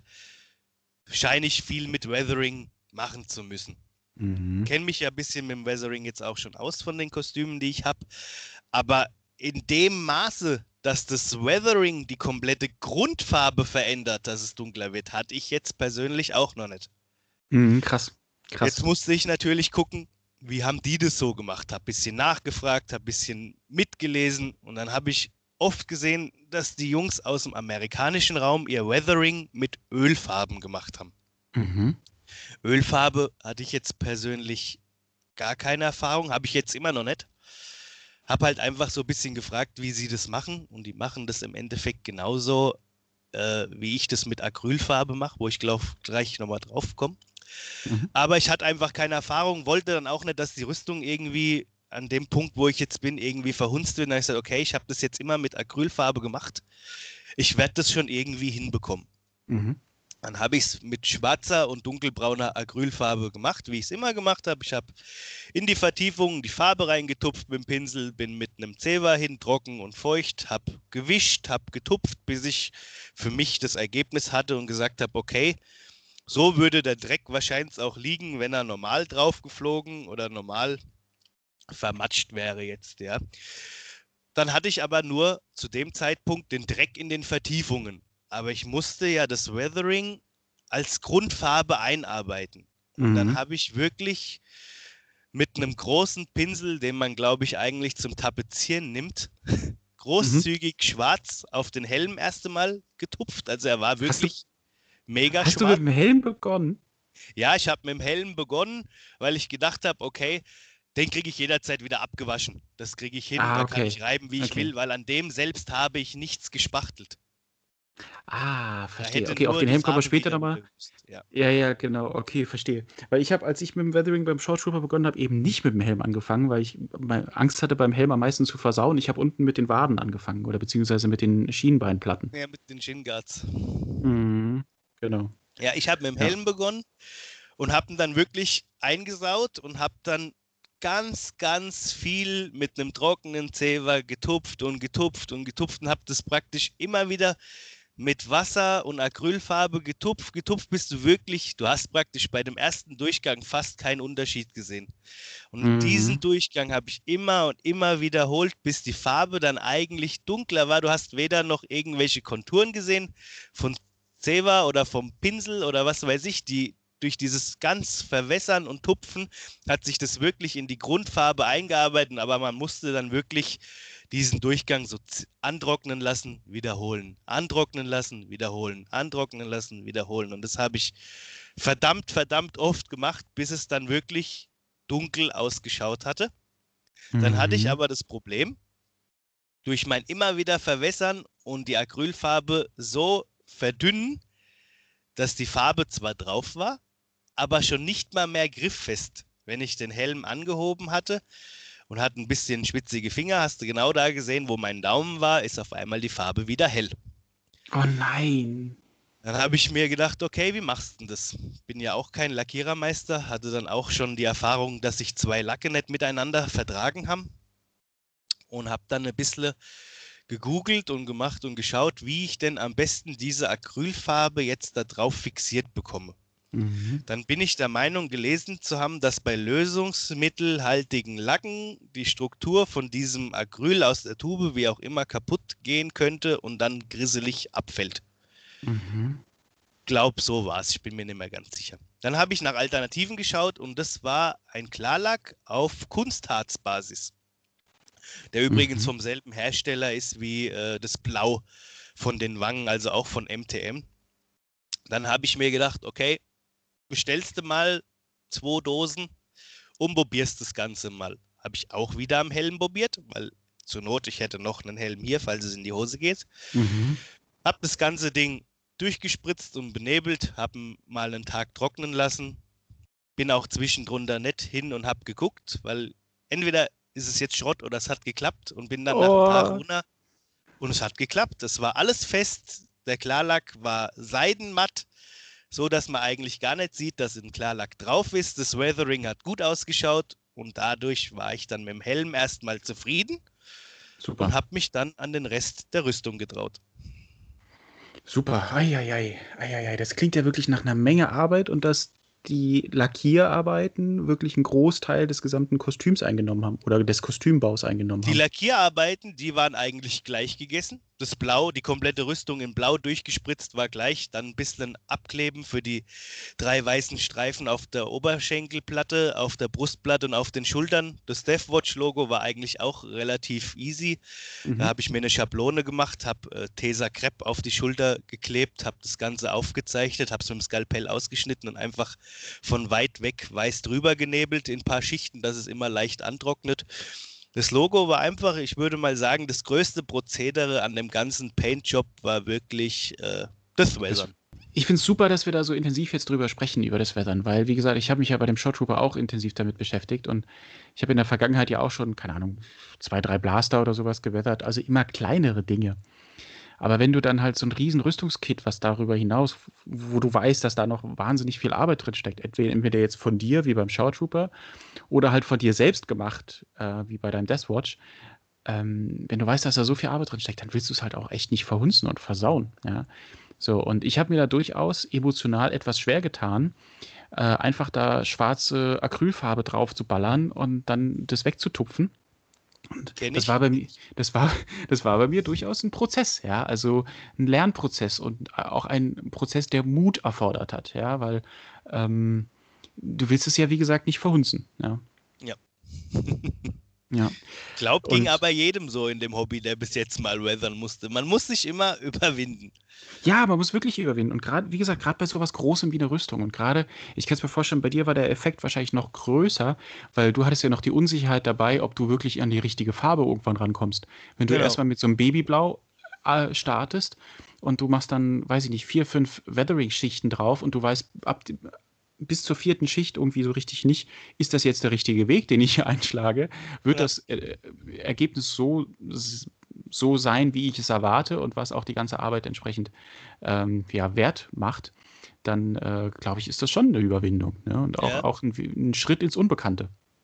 Ja, auch jetzt am Ende wirklich die fertige Farbe mit dem Weathering könnte a fünf, sechs Farbtöne einfach dunkler gewesen sein. Ja, so genau. viel hat sich da wirklich verändert. Also man erkennt keinerlei Zusammenhang mehr zwischen dem ersten Lack, der da drauf war, und dem Weathering, also der Endfarbe am Schluss. Das glaubt einem, du hast es ja selber gesehen, das glaubt einem ja kein Mensch, dass das Richtig. eine und dieselbe Farbe ist. Genau, ist ein Riesenunterschied, Riesenunterschied. Und was ich halt äh, wirklich auch sehr spannend finde, ist, wie sehr das Weathering dieses, ähm, ja, die, das Gesamterscheinungsbild rund macht. Ne? Mhm. Ähm, und wie, wie, du gesagt hast, nicht nur in den, in den Ritzen und in den Kanten und, oder auf den Kanten und so weiter, sondern auch wirklich die gesamte. Die komplette Rüstung, ja. Die komplette Rüstung, genau. Ja, prima. Sehr cool. Ähm, lass uns mal über den Helm sprechen. Du hast das eben gerade schon ange, angeschnitten. Welchen Helm als Basis hast du verwendet? Sonst hatte ich immer 3D-Druckhelme teilweise. Aber da Black Series ja irgendwann mal den schönen Boba Fett Prototype rausgebracht hat, war der eigentlich für mich die optimale Basis, weil du musst nicht spachteln, du musst nicht groß schleifen, Klar, er hat ein paar Vertiefungen, so wie der normale Boba auch hat, weil das wahrscheinlich eine Gussform war. Aber selbst diese leichten Vertiefungen und das leichte Damage war bei mir ja mehr oder weniger gewollt. Ich habe ihn nur angeschliffen und habe dann drüber lackiert, äh, so dass die Farbe dem entspricht, wie es sein soll. Und diese leichten Vertiefungen, die der schon vorher hatte, die haben mich nicht gestört und machen jetzt bei meinem Endergebnis auch was aus. Da sieht es halt so aus wie, okay, der Helm wurde schon mal überlackiert, weil er viele Schlachten erlebt hat. Ja, ist doch geil. So, so soll es doch auch sein. Voll cool. So hat es dann auch gepasst, ja. Ich finde es mega cool, dass du den Hasbro Black Series Helm als Basis genommen hast, muss ich ganz ehrlich sagen. Ich feiere das hart. Ja, und äh, ich bin der Meinung, es ist echt eine sehr gute Basis. Also ich habe ja ich habe ja einige Mando-Helme gehabt. Ich habe auch noch einen Vask, obwohl ich nie wieder einen, einen Mando gemacht habe. Nach meinem ersten hatte ich doch ein paar Helme, weil ich dann äh, gedacht habe, okay, da tauschte mal vielleicht oder wie auch immer. Aber die Helme habe ich behalten, weil man weiß ja nie, was man mal macht. Mhm. Aber für das Kostüm war für mich der Boba Fett Prototype eigentlich die optimale Basis, ja. Ja, super, super. Und es hat ja auch später, aber da kommen wir später noch dazu, äh, auch was das Approval und so weiter betrifft, auch geklappt. Also wunderbar, ja. ist alles tipptopp. Ne? Und ist ja auch ein guter Helm, ist ja auch leicht und so weiter, kannst du ja wunderbar nutzen. Ne? Hast einen elektrischen Rangefinder mit Beleuchtung. Ja, geil. Ne? Und auch relativ, kann man ja auch so sagen, relativ günstig. Ne? Im ja, Vergleich, muss man sagen. Im, genau, im Vergleich, ja. zu, im Vergleich zu selbstgebauten oder ja. Kits oder was auch immer. Ne? Immer echt super. Echt günstig, ja. Okay, prima, haben wir. Armorplates, Helm. Lass uns mal über die Stoffteile sprechen. Wo hast du die Stoffteile her und wie hast du die gemacht? Ja, die Stoffteile war auch so eine Geschichte. Ich selber habe erstmal an den Stoffteilen gar nichts gemacht. War wieder Aber die du hast zumindest recherchiert. Genau, ich habe recherchiert, habe wieder geschaut, wie sieht's aus. Dann hat man in dieser einen Making-of-Folge auch äh, gut mal den Mando-Darsteller gesehen, ohne Helm. Da hat man dann auch gesehen, dass der Kragen bis in den Helm reingeht, dass die, dass die Weste vom Death Watch, also die Flak-Weste, wo die Brustplatte und das Jetpack drauf ist, ähm, aus zweierlei Stoffen vermutlich ist, dass das Jetpack direkt auf die Flak-Weste gemacht ist und nicht irgendwie da noch ein Gestell irgendwo sitzt. Und man hat dann da doch viel gesehen und dann ging der Spaß wieder von vorne los. Dann hat man mal geschaut, okay, wo haben andere Leute die Softparts her? Ähm, sind die Softparts, wie sehen sie denn aus? Kommen sie nah ran? Hast du was gefunden, was dir gefällt? Und ich habe dann wirklich irgendwann jemand gefunden, wo es mir gefallen hat. Und der gute Mann sitzt in Pakistan. Ach was, guck an. Und immer wieder erstaunlich, wenn wir darüber sprechen, wo die Leute ihre Sachen genau. herbekommen, genau. wie international das alles ist. Wir wie hatten alles, Philippinen, genau. wir hatten, was weiß ich, äh, Vietnam, jetzt aber Pakistan, das ist unfassbar, das ist echt cool. Dann ging's los. Kannst du mir das machen? Er sagte ja. Natürlich alles über einen Google-Übersetzer. Er kann wahrscheinlich nicht so gut Englisch und ich kann auch nicht so perfekt Englisch, um all das mhm. äh, so zu managen ich denke auch an Hand und Weise, wie die äh, Antworten da kamen, dass er auch viel mit dem Google-Übersetzer gearbeitet hat. Mhm, cool. Und so haben wir dann wirklich ausgeknobelt, äh, was ich haben will. Er hat gesagt, er macht es, er kann das jetzt machen. Ich, jetzt ja. muss ich mal ganz kurz fragen. Äh, sorry, wenn ich dich unterbreche, aber das passt gerade. wie findet, wie, wie kommt man denn an so jemanden ran? Hast Facebook oder oder war auch wieder über Facebook? eBay oder, ja. oder Facebook? Er hatte okay, eigentlich mhm. die Softparts für das Din-Kostüm, also für den Mando selber angeboten. Ah, okay. Und Nach auch über Facebook dann? Ja, genau, über, auch über hm, Facebook. Okay. Nach einiger Recherche hat man dann gesehen, dass eigentlich die Hose und der Overall drunter oder die Hose und das Hemd ziemlich dasselbe ist vom Deathwatch wie das von Din, nur in einer anderen mhm. Farbgebung. Dann mhm. hatte der Din unter seiner Rüstung natürlich ja eine, eine andere Flakweste und so eine Art Codepiece aus Leder und so. Das hat der Deathwatch selber ja gar nicht. Aber ich war erst einmal dort, wo ich hin wollte, nämlich mit dem Overall. Mhm. Und da hat er gesagt, natürlich, den Overall kann ich dir machen. Äh, Mache ich dir natürlich in einem Grau, so wie du es brauchst und nicht in diesem dunkelbraun bis schwarz, wie Din jetzt ist, sondern in einer ganz anderen Farbe mit helleren Nähten. Hat der gute Mann mir dann auch gemacht, muss ich auch sagen, für echt eine schmale Mark. Hat okay. mich dann doch begeistert. Ist dann hier angekommen und dann war die Begeisterung leider gedämpft. Oh nein. Ich habe weder die Hose vorne zubekommen, noch die Weste auf dem Rücken. Also vorne im, in, hätte eine Handbreit gefehlt, auf dem Rücken dasselbe. Okay. Aber war keinerlei Problem, durfte das Ganze behalten. Und er hat es einfach nochmal neu gemacht, weil er einfach gesagt hat, oh, sorry, man, war irgendwo ein Zahlendreher, keine Ahnung, mache ich dir neu. Ah, okay, das heißt, es war jetzt irgendwie kein Corona-Effekt oder sowas, dass äh, du Nee, ein nee, bisschen fluffig nicht geworden bist für die ich. Es Corona-Zeit. war einfach irgendwo, er hat mir eine Maßtabelle gegeben, die habe ich ihm ausgefüllt, so wie sich's gehört. Und irgendwo ist bei ihm dann was schiefgelaufen, weil wir haben das Ausgefüllte nochmal verglichen. Also ich habe ihm alle Maße geschickt und da ist einfach Okay. irgendwo was schiefgelaufen und er hat mir dann wirklich äh, in kürzester Zeit, ich glaube, es war eine Woche, das Hemd und die Hose neu gemacht und erneut zugesendet und das hat dann auch gepasst. Ah, super. Dann habe ich mir gedacht, okay, Qualität von dem Zeug ist echt gut. Stoff fühlt sich sehr gut an. Maße haben jetzt auch gepasst. Bleibst du bei dem guten Mann, bestellst auch noch die Weste. Mhm. Die Flak-Weste war dann für ihn auch was Neues oder was anderes, weil die hat mit der von Din relativ wenig zu tun. Dann habe ich ihm natürlich wieder Bilder rumgeschickt, was ich so gesehen habe. Er hat wieder mit mir gequatscht, was er so der Meinung ist. Dann hat man das zusammen auch wieder in der Deathwatch Builders Group bisschen durchgekaut. Ach, krass. Und am Schluss kam dann eine Weste hier an. Mhm. Die Weste war soweit okay, sie hat gepasst, war alles soweit so gut. Die, meine Rüstungsplatten haben drauf gepasst. Danach habe ich mir gedacht, hm, ist alles ein bisschen dünn. Ich will ja das Jetpack direkt auf die Weste hängen, so wie es in der Serie auch ausgeschaut hat. Ob da jetzt Mhm. ein Gestell drunter ist oder nicht, weiß ich bis heute noch nicht. Aber von der Optik her sieht es aus, wie das Jetpack ist direkt auf der Weste. Dann habe ich müsste ja natürlich. drunter sein, weil ja, alleine zu irgendwas müsste, denkt Also das man muss ja eine. Mega-Weste sein, damit die so ein Jetpack aushält. Dann habe ich ihn nochmal angeschrieben, habe mir dieselbe Weste praktisch nochmal machen lassen. Mit innen drinne einem Strapping vernäht aus Autosicherheitsgurten. Oh, du Fuchs. Praktisch, das geht von meinem Bauchnabel über die Schultern bis auf den Rücken und ist auch mit den Reißverschlüssen in der Weste verbunden. Und dann habe ich es wirklich so gemacht, okay, das war dann robust genug. Die Weste sitzt auch eng genug, dass ich hier in Deutschland dann nur noch äh, auch zwei weiße Streifen Rolloband angenäht habe mit einem Metallhaken. Und da rein kann ich das Jetpack einhängen, weil das 3D-Druck-Jetpack mit allem Spachtel Pipapo wiegt halt wirklich nur 2,8 Kilo. Ach krass, okay. Und ist aber dadurch wenig- kann das ist ich aber das- wenig. Also ich Genau. habe auch schon Jetpacks in der Hand gehabt, die haben so 6, 8 Kilo. Mein Jetpack ist komplett hohl und ist auch innen die Rückseite nicht verschlossen, dass wenn Ah. wirklich mal Wärme reintreten sollte oder es ein längerer Tag wird, dass sich da drinnen nichts ausdehnt und irgendwie verzieht durch Wärme, was mir persönlich noch nie passiert ist, aber man hat es ja des Öfteren schon gehört, Mhm. dass sowas ja. passiert wäre. Und ja, mein Jetpack ist genau auf dem Rücken von der Weste, ja. Ach krass. Und den hängst du dann, also oder die, die Autogurte, von denen du gerade berichtet hast, die da drin ähm, eingearbeitet sind, die sind dann quasi genau auch auf, auf den Aufhängepunkten vom Jetpack. Genau, die, die, Okay. die, die Gurte, was ich von außen vernäht habe, sind von innen in die Autogurte vernäht, so dass sich Okay, praktisch der okay. Zug von diesen zwei Metallhaken, die an diesen Rollogurten befestigt sind, über dieses komplette innere Strapping der Weste praktisch verteilt, so wie als man einen Rucksack auf hätte. Krass. Sprich, ist es nicht nur punktuell an den zwei Punkten an der Weste, sondern das Gewicht ist über die Autogurte, über diese komplette Flakweste verteilt. Sehr clever. Sehr clever. Mein Lieber, kannst du uns davon mal ein paar Fotos darstellen? Weil ich Bildlich für euch zum Anschauen jetzt oder Ja, du meinst genau. so?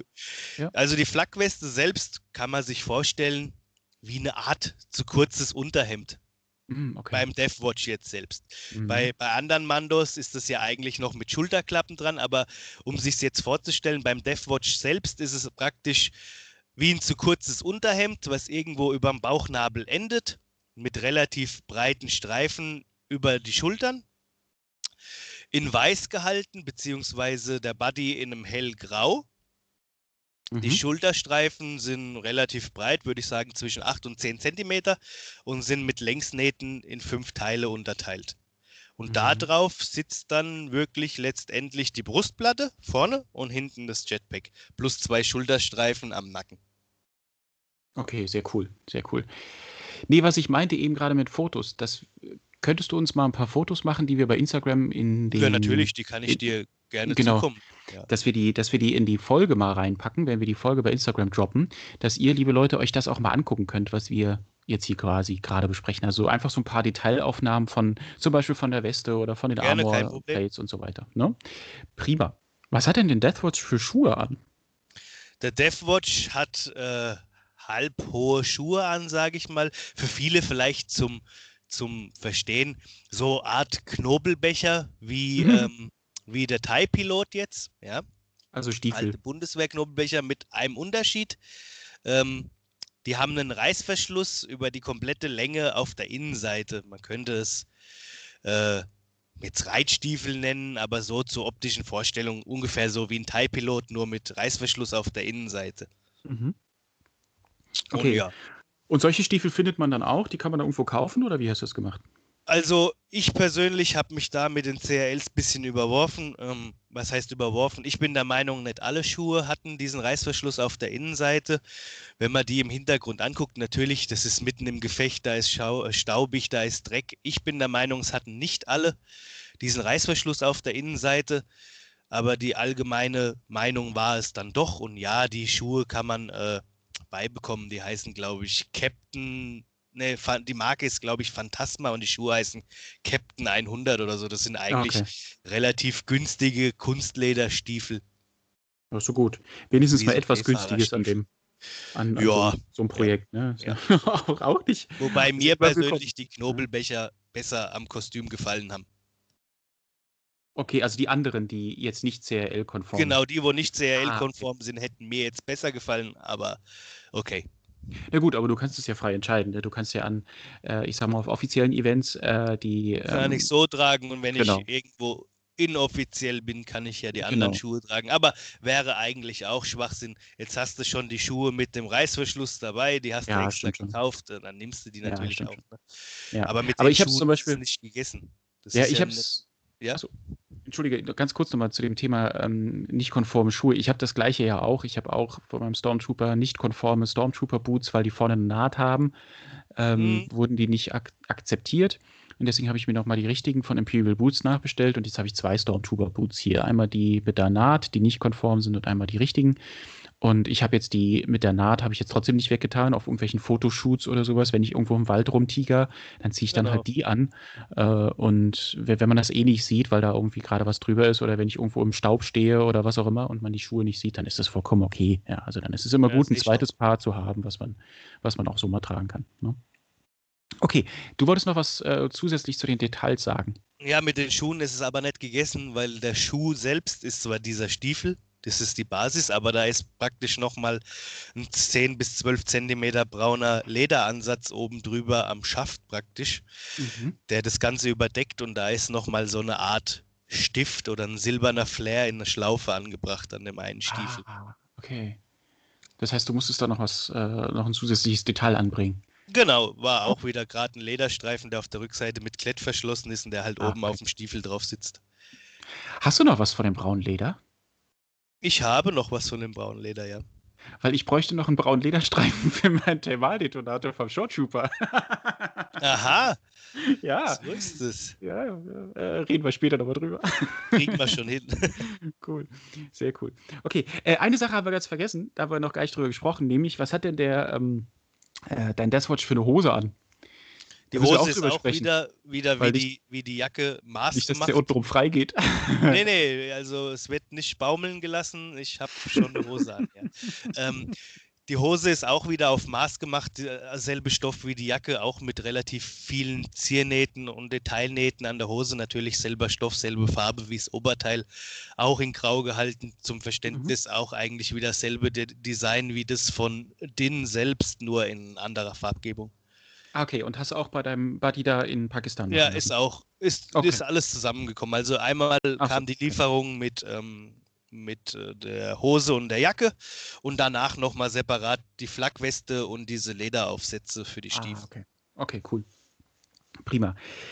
Gut, dann würde ich sagen, lass uns doch mal, außer wir haben noch irgendwas vergessen. Okay, dann lass uns doch mal in den Blaster gehen. Du hast vorhin, wenn ich mich richtig erinnere, einleitend gesagt, du hast den Blaster gedruckt, oder? Ja. Was hat denn der gute Deathwatch überhaupt für einen Blaster? Es gibt einmal eine Handpistole, was eigentlich eine Vesta 35 ist.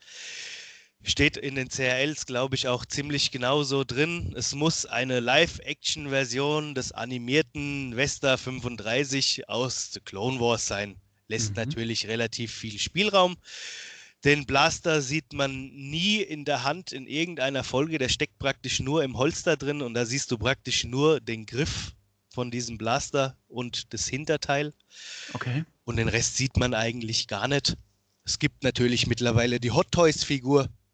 Ob das natürlich das Maß aller Dinge ist und ob der Lauf und so wirklich so aussah, mag dahingestellt sein. Wie gesagt, man sieht den Blaster eigentlich nie außerhalb dieses Holsters, also keine Ahnung, wie mhm. der Rest von der Handpistole aussieht. Ähm, die zweite Bewaffnung ist, äh, nennen wir es ein Blastergewehr, ja. Was die Basis, glaube ich, einen, ursprünglich mal ein Granatwerfer war. mit großer Schulterstütze, einem, einem äh, T-Griff vorne als Handgriff und einem relativ großen Scope. Das ganze Ding ist in silberschwarz gehalten und sieht doch schon in der Art und Weise, also die Basis dieser Granatwerfer, der es da war, sieht schon an sich schon sehr futuristisch aus und passt eigentlich sehr gut da rein, ja. Also man okay. hat praktisch hat zwei Bezeichnung? Also tatsächlich wie DLT 19 oder was weiß ich? Tatsächlich. A350 ich, oder so? Nee. Tatsächlich, nee, meines okay. Wissensstands nicht. Also ich habe mich irgendwann, den Blaster hatte ich, hieß dann Deathwatch Blaster Rival, hatte ich, habe mich dann, mm, dann immer okay. beschäftigt, aber zu dem Zeitpunkt gab es noch keine offizielle Abkürzung für diesen Blaster, so wie du schon sagst, DLT 19, E11 oder was weiß ich, er hatte es, da gab es noch keine Nummer.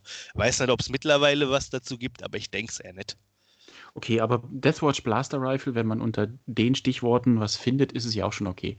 Geht ja, ja eigentlich nur darum, einfach mal zu gucken oder wenn man jetzt äh, sich dafür interessiert, einen Anhaltspunkt zu haben, wonach recherchiert man dann. Ne? Wenn man, wenn man wirklich auf den Blaster will, dann geht man auf die äh, CRL vom Live-Action Deathwatch von mhm. der Five of First. Und da ist auch eine schöne Abbildung von diesem Blastergewehr, ja. Und da gibt es auch keine Ausflüchte. Der muss so aussehen, wie er dort aussieht, weil den hat man voll und ganz in mehreren Szenen gesehen. Nicht wie den Handblaster, der eigentlich nur im Holster drin steckt. Okay, okay. Ja, so gut. Aber das gibt auch eine gute, gute Orientierung beziehungsweise eine gute Stütze dann. Ist doch wunderbar. Genau. Ich musste gerade laut lachen, als du gesagt hast, Basis ein Granatwerfer. Äh, ja, ist ja eine dezente Waffe, ne? Mit wenig Durchschlagskraft dann offensichtlich. Ja, mit einem dicken Lauf, ja. Ja. ja, wie so ein Deathwatch macht keine halben Sachen, ne? Das hoffe ich doch. Man Der hat ja nicht viel davon Sachen. gesehen. Wir wissen es nicht. Ja, ja, ja, ja, richtig. Super. Sag mal, sind wir, sind wir durch mit, der, mit dem technischen Review des Kostüms oder gibt es irgendwas, was wir vergessen haben oder wo wir oder wo du sagst, äh, das möchte ich noch erzählen, das war was ja, Besonderes? Aber was gibt's, was gab's noch? Ja, die, wir sind an, an den Lederparts immer eigentlich vorbeigeschrubbt, ja. Oh, dann es gibt noch lass einen, da nochmal anfangen. Es gibt ja noch einen Gürtel, den du brauchst. Mhm. Der ist auch bekannt, was ist. Das ist ein Slide Belts Gürtel. Der war relativ günstig, ist jetzt mittlerweile teuer, weil jeder weiß, okay, der Gürtel kam irgendwo in Star Wars vor.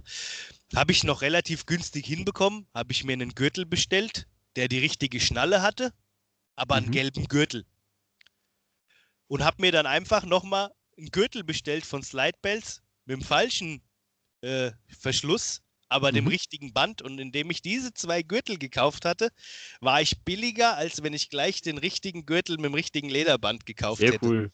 Sehr cool. Und Guter ich konnte es wiederum auch tauschen und habe jetzt praktisch die richtige Schnalle an den richtigen Gürtel und habe den gelben Gürtel mit der falschen Schnalle zusammengesetzt und den auch gerade wieder verkauft. Stark. Sehr gut. Super. Den Holster hat mir jemand in Deutschland gemacht, auch ein Kollege von mir, der Friedel. Äh, der hat mir den äh, der hat mir den Holster gemacht, macht es immer ganz cool. Er sagt, schick mir bitte den Blaster, dann habe ich alle Größen. Schickst mhm. den Blaster, er macht den Holster und schickt ihn dann mit dem Blaster wieder zurück. Und dann passt mhm. das auch genauso wie die zwei Taschen am Gürtel. Links und rechts auf dem Gürtel sitzen noch zwei, lass es uns Munitionstaschen nennen aus Leder die sind dasselbe. Aber so denke ich, dass wir jetzt alles vom Deathwatch aufgefasst hätten, jetzt wo wir nochmal mhm. zu den Lederparts gekommen sind. Die Handschuhe hatten wir noch, fällt mir gerade ein. Die Handschuhe sind schwarze, dünne Lederhandschuhe, wo die äh, Handplates aufgeklebt sind mit keinen sichtbaren Nähten auf der Oberseite. Also nichts Besonderes. Mhm, okay, okay. Ähm, Nochmal kurz zu den Munitionstaschen. Was ich äh, an dem Short Trooper sehr, sehr cool fand, ähm, hattest du mir gezeigt. Du hast die Munitionstaschen vom Short Trooper ja. mit, ähm, mit ja so Inlays ausgestattet, die du selbst gedruckt hast, damit die Munitionstaschen auch voll und prall aussehen. Fand genau, ich saugeil. aber immer noch leicht sind. Du könntest natürlich auch einfach Dachlatten drin unterbringen oder ähnliches, ist aber auch wieder alles mit Gewicht ja verbunden. Und wenn du Genau. den ganzen Tag in der Rüstung steckst, bist du wahrscheinlich äh, froh um jedes Gramm, was du dir sparst. Und das Inlay, was ich dafür gedruckt habe, das hat ja keinerlei Füllung, das ist ja nur Außenmantel. Genau. Es wiegt ja gar nichts, aber die Taschen sehen trotzdem prall aus und sind trotzdem auch noch in Form, weil die waren am Anfang ganz schön verbogen. Ja, fand ich, das, das wollte ich nur sagen, weil das spricht nämlich äh, oder das zeigt so ein bisschen für den Detailgrad, den du im Rüstungsbau hast. Das fand ich total geil. Also auch hinten diese kleine Euler-Pouch, die der Short Trooper auf der Rückseite trägt, ist richtig schön geformt, die sieht tipptopp aus, also richtig cool. Hast du denn sowas jetzt bei deinen ähm, Taschen im Deathwatch auch gemacht? Ja, natürlich. Haha. Genau, das habe ich auch gemacht, weil es ein relativ dünnes Leder ist. Die, die Basis oder das ursprüngliche, was sie genommen hatten, waren ähm, italienische Munitionstaschen von einem italienischen Gewehr. Ähm, ich weiß jetzt nicht mehr genau, wie das Gewehr hieß. Die Abmaße sind ungefähr 80 mal 60 mal 30 von diesen Taschen. Und ähm, das habe ich mir nachbauen lassen, weil es die Taschen relativ schwer zu äh, bekommst oder sie sind halt in schwarz und nicht in braun, dann sind sie teilweise schon in der Qualität, weil sie älter sind, dass sie das Umfärben vielleicht nicht überleben. Und es war Mhm, keine okay. große Action, die einfach genau so fertigen zu lassen. Befestigung des Ganzen haben wir weggelassen, ja.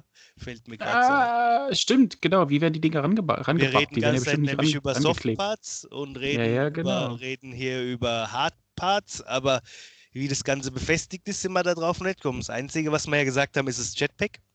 Das Mhm, Jetpack stimmt. selbst hat zwei Haken auf der Rückseite verschraubt und halt diese zwei Metallklammern, die ich mit Gurtband auf den Rücken genäht habe. Äh, die Rüstungsparts sind eigentlich alle festgeklettet. Also ist genau die Form der Rüstungsplatte nochmal auf die Hose aufgenäht und das Ganze natürlich ähm, auf die Rüstungsplatte auch wieder aufgeklebt. Und die Schulterglocken habe ich mich ein bisschen orientiert am Biker Scout. Da ist die Original-Schulterglocke mit einem Kabelbinder fest. Mhm. Und bei mir habe ich das so ähnlich gemacht. Ich habe praktisch äh, oben aus Nylonstoff eine kleine Schlaufe an den Schultern und unter den Schulterklappen sind bei mir kleine Haken. Und da wird es gerade in die Schlaufe eingehängt und am Bizeps oder so ist es eigentlich gar nicht befestigt, sondern hängt nur durch Eigengewicht runter und dadurch habe ich auch mega Bewegungsfreiheit, wenn ich mal den Arm hebe oder so. Ah, okay, Liegt super. praktisch nur auf. Okay, okay. Ja, interessant. Im. Endeffekt ist alles geklettet und gehakt, ja. Mhm. Und die, ähm, die Klettteile auf den Sto äh, Stoffparts, die hast du dann nachträglich draufnähen lassen, oder was? Die habe ich nachträglich Mhm. draufnähen lassen oder teilweise selber genäht. Auf der Hose ist Mhm. selber genäht, Mhm. weil der Stoff einfach dünn genug ist, dass man es mit der Hand noch locker hinkriegt. Aber Okay, wenn die Weste etwas dicker ist, bevor man sich die Rückseite der Nadel durch den Daumen bohrt oder was weiß Ja, ich, ja, das genau. habe ich dann doch zu, zur Schneiderin gegeben. Und die anderen Klettparts waren am Anfang auf den Rüstungsplatten mit selbstklebendem Klett. Aber auch das ist nicht die Optimallösung, weil teilweise dann der Klett also mal fester ist als die selbstklebende Seite. und Ja, dann hast genau, du alles auf der Hose. Ich habe das dann auch nochmal mit richtigem Kleber verklebt. Und jetzt hält es mittlerweile alles richtig. Ja, super. Super. Hast du ihn denn schon mal ausgeführt mittlerweile oder konntest du Ich habe ihn nur Fotos gesagt machen? noch nicht ausgeführt. Ich habe Mhm. ihn nur für mich immer getragen. Ähm, zum Probieren passt das alles so, sieht es alles so aus. Dann habe ich ihn angezogen, um meine Approval-Fotos zu machen für die GG. Ja. Äh, German Garrison, genau. 501. Für die, die es nicht wissen. Ja. habe ihn dann nochmal angezogen, als ich die paar kleinen Details ändern musste, die noch aufgefallen sind oder die noch geändert werden musste. Hatte ich ihn praktisch zweimal an, um die neuen Bilder nachzureichen. Im Endeffekt hatte ich ihn jetzt dreimal an, aber ausgeführt habe ich ihn wirklich noch nicht. Aber mittlerweile ist er ja auch der erste und einzige approved Live-Action Deathwatch, zumindest in der GG. Weltweit in der 501st gibt es natürlich schon einige, aber in der GG bin ich aktuell der erste und einzige mit diesem Kostüm. Ja, und da sagen wir herzlichen Glückwunsch, mein Lieber. Sieht auf jeden Vielen Fall Dank, sau cool aus. ist wirklich richtig cool. Ähm, und ich habe ja auch gesehen, ähm, es gibt ja eine sehr coole Facebook-Gruppe, die ähm, Star Wars Cosplay Deutschland Facebook-Gruppe. Liebe Mhm. Grüße an der Stelle an alle. Und da ha- haben wir deine Deathwatch-Bilder zu, ja, oder für sehr viel Aufmerksamkeit gesorgt. Also von daher herzlichen Glückwunsch und äh, schöne Grüße. Ja. stimmt schon, es, es kamen viele klasse Reaktionen. Hat mich persönlich auch gefreut, weil viel von dem Kostüm ich halt wirklich schon fertig und gefertigt hatte, bevor es überhaupt irgendwelche CRLs gab. Und ich habe wirklich dann so nah schon recherchiert, dass es wirklich nur Kleinigkeiten waren, die am Kostüm zu ändern waren, dass er dann doch approved worden ist. Mhm. Also Ja, habe ich ohne die CRL schon sehr nah recherchiert anscheinend. Genau. Das hat, das war ja das, was wir vorhin meinten, als wir drauf eingegangen sind, ne? diesen Erkenntnisprozess des gesamten Kostüms. Und das finde ich ja schon beeindruckend. Kostüm. Also sehr, sehr geil. Prima. Ich würde sagen, wenn wir jetzt mit dem Deathwatch an sich durch sind, lass uns doch mal über das Thema Troopen sprechen. Weil du hast ja schon einige Troops, nehme ich an, mit den anderen Kostümen auch schon gemacht. Ist denn dir da was im Kopf geblieben? Eine schöne, ja, schöne Geschichten, schöne Anekdoten, die aus der Vergangenheit für, ja, beim Troopen? Ja, ich habe ich hab einige gute Geschichten zum Troopen. Mein, mein, erstes, mein erstes Event war ja wirklich im, im Mando, die, die FedCon in Bonn. Habe mich natürlich auch gleich im Maritim eingenistet, wo die FedCon ja stattfindet. Und dann hast du es halt einfach, einfach, wenn du lustig bist, fährst du hoch in dein Hotelzimmer, ziehst dein Kostüm aus, gehst runter an die Bar und trinkst was oder isst was. Also kannst du Mhm. dich jederzeit an- oder ausziehen, wie du lustig bist. Da habe ich dann ein Problem festgestellt, ha ja, wenn niemand mit mir hoch ins Hotelzimmer fährt und mir die Rückenplatte runter macht, komme ich halt auch aus dem Kostüm nicht mehr raus. Okay. Entweder fristest du dann deine Zeit im Zimmer mit der Rückenplatte auf oder suchst dann halt doch deinen Kollege, der dir unten irgendwo die Rückenplatte runter macht und fährst dann halt doch wieder hoch ins Hotelzimmer. Das war auf jeden Fall lustig. Da habe ich dann für mich gelernt, schau immer zu, dass du zumindest alleine irgendwie aus dem Kostüm kommst. Zum Anziehen helfen ist okay, aber alleine rauskommen wäre schon nicht schlecht. Das ist ein guter Punkt. Das ist ein guter Punkt, ja. Und was auch noch auf der FedCon war, wo ich mir so als Hobby dann in Erinnerung geblieben ist, ich, ähm, den Bastian kennt ihr wahrscheinlich auch viele, der den Pau trägt. Ja, selbstverständlich. Und die äh, fleißigen Podcast-Hörerinnen und Hörer unter uns kennen ja auch die super Folge mit dem Basti. Mit ihm haben wir auch schon eine Folge gemacht über sein Pau. Genau. Und Teile von unserer Fight in 19 kamen ja auch vor, wo ich ja auch Mitglied Mhm. davon bin. Und Genau. Das hat sich auch alles so entwickelt. Ich kannte den Basti eigentlich auch nur über Facebook.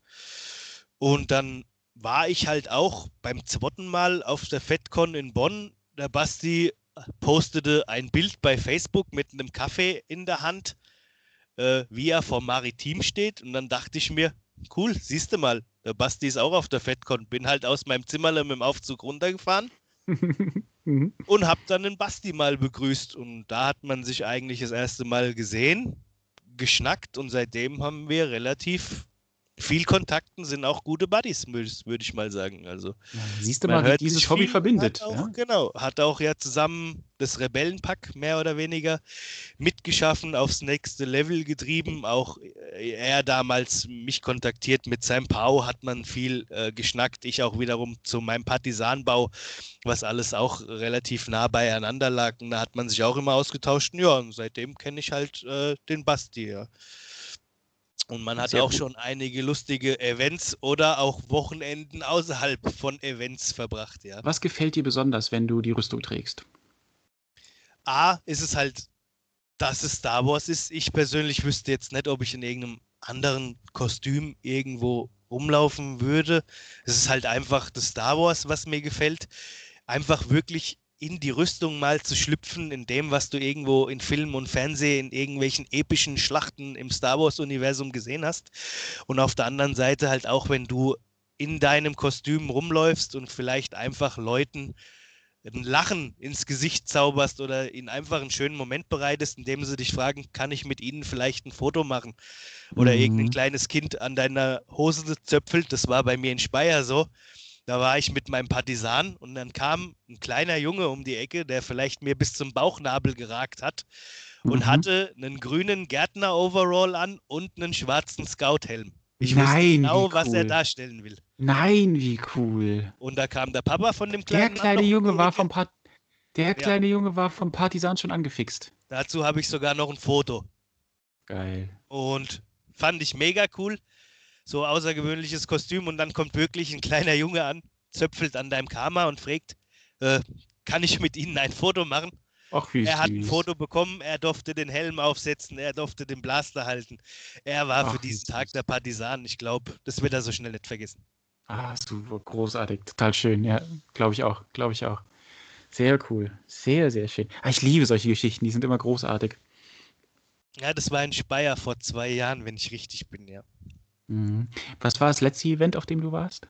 Mein Vor letztes Corona? Event war genau vor Corona im Februar Star Wars in Konzert in Frankfurt in der Alten Oper. Oh, wie geil. Das war schon in der Schwebe, aber nee, es kam noch zustande und kurz danach sind ja schon die ersten Star Wars in Konzert in Köln und so sind dann ja schon abgesagt worden. Also ich war, Genau, hatte richtig, wirklich damit ja. noch Glück, ja. Und da war ich Oh. mit Biker Scout on Tour. Da habe ich das erste Mal mein Biker Scout offiziell ausgeführt. Ah, okay, den normalen weißen Biker Scout. Genau.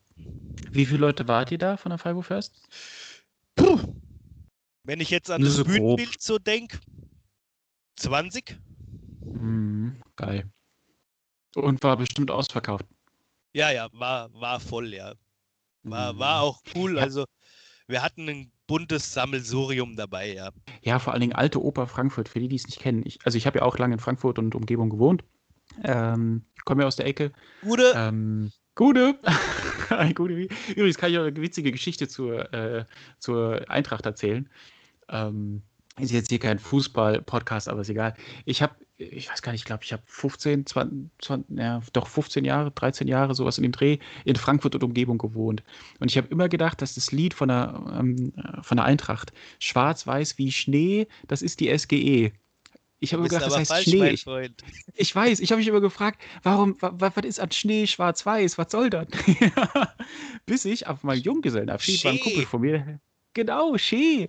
Ein Kumpel von mir hatte auf meinem Junggesellenabschied so einen Rucksack auf und da stand hinten drauf schwarz-weiß wie Schee. Also schön, Schee. Genau. Genau. Das ist die SGE. Ja, ich habe da, ich habe bestimmt zehn Jahre in diesem Schneekosmos gelebt und äh, habe es nicht gerafft. Mach dir nichts draus, wenn Leute neben mir im Stadion stehen, singen sie das auch noch, wo du dir denkst, okay, Frankfurt-Trikot an, alles klar, aber egal, in der Menge geht's eh unter. Aber es ist okay. Ist egal, Hauptsache man hat Spaß. Genau. Genau.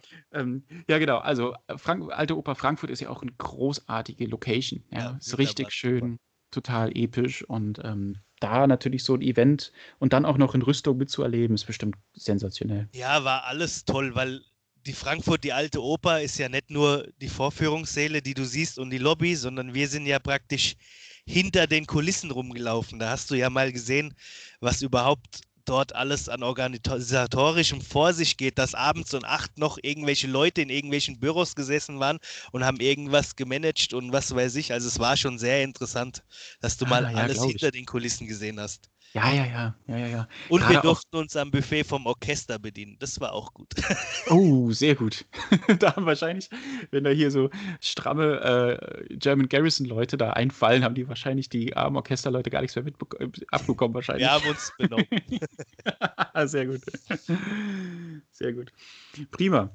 Mein Lieber, fällt dir doch was ein, was das Troopen betrifft? Gibt es noch irgendwas, äh, irgendeine schöne Geschichte, die du mit uns teilen willst? Ich habe viele Geschichten. Schön, weiß ich nicht. Lustig sind sie auf jeden Fall, aber ob das was für die Öffentlichkeit ist, ich glaube nicht. Du, wie du möchtest, du.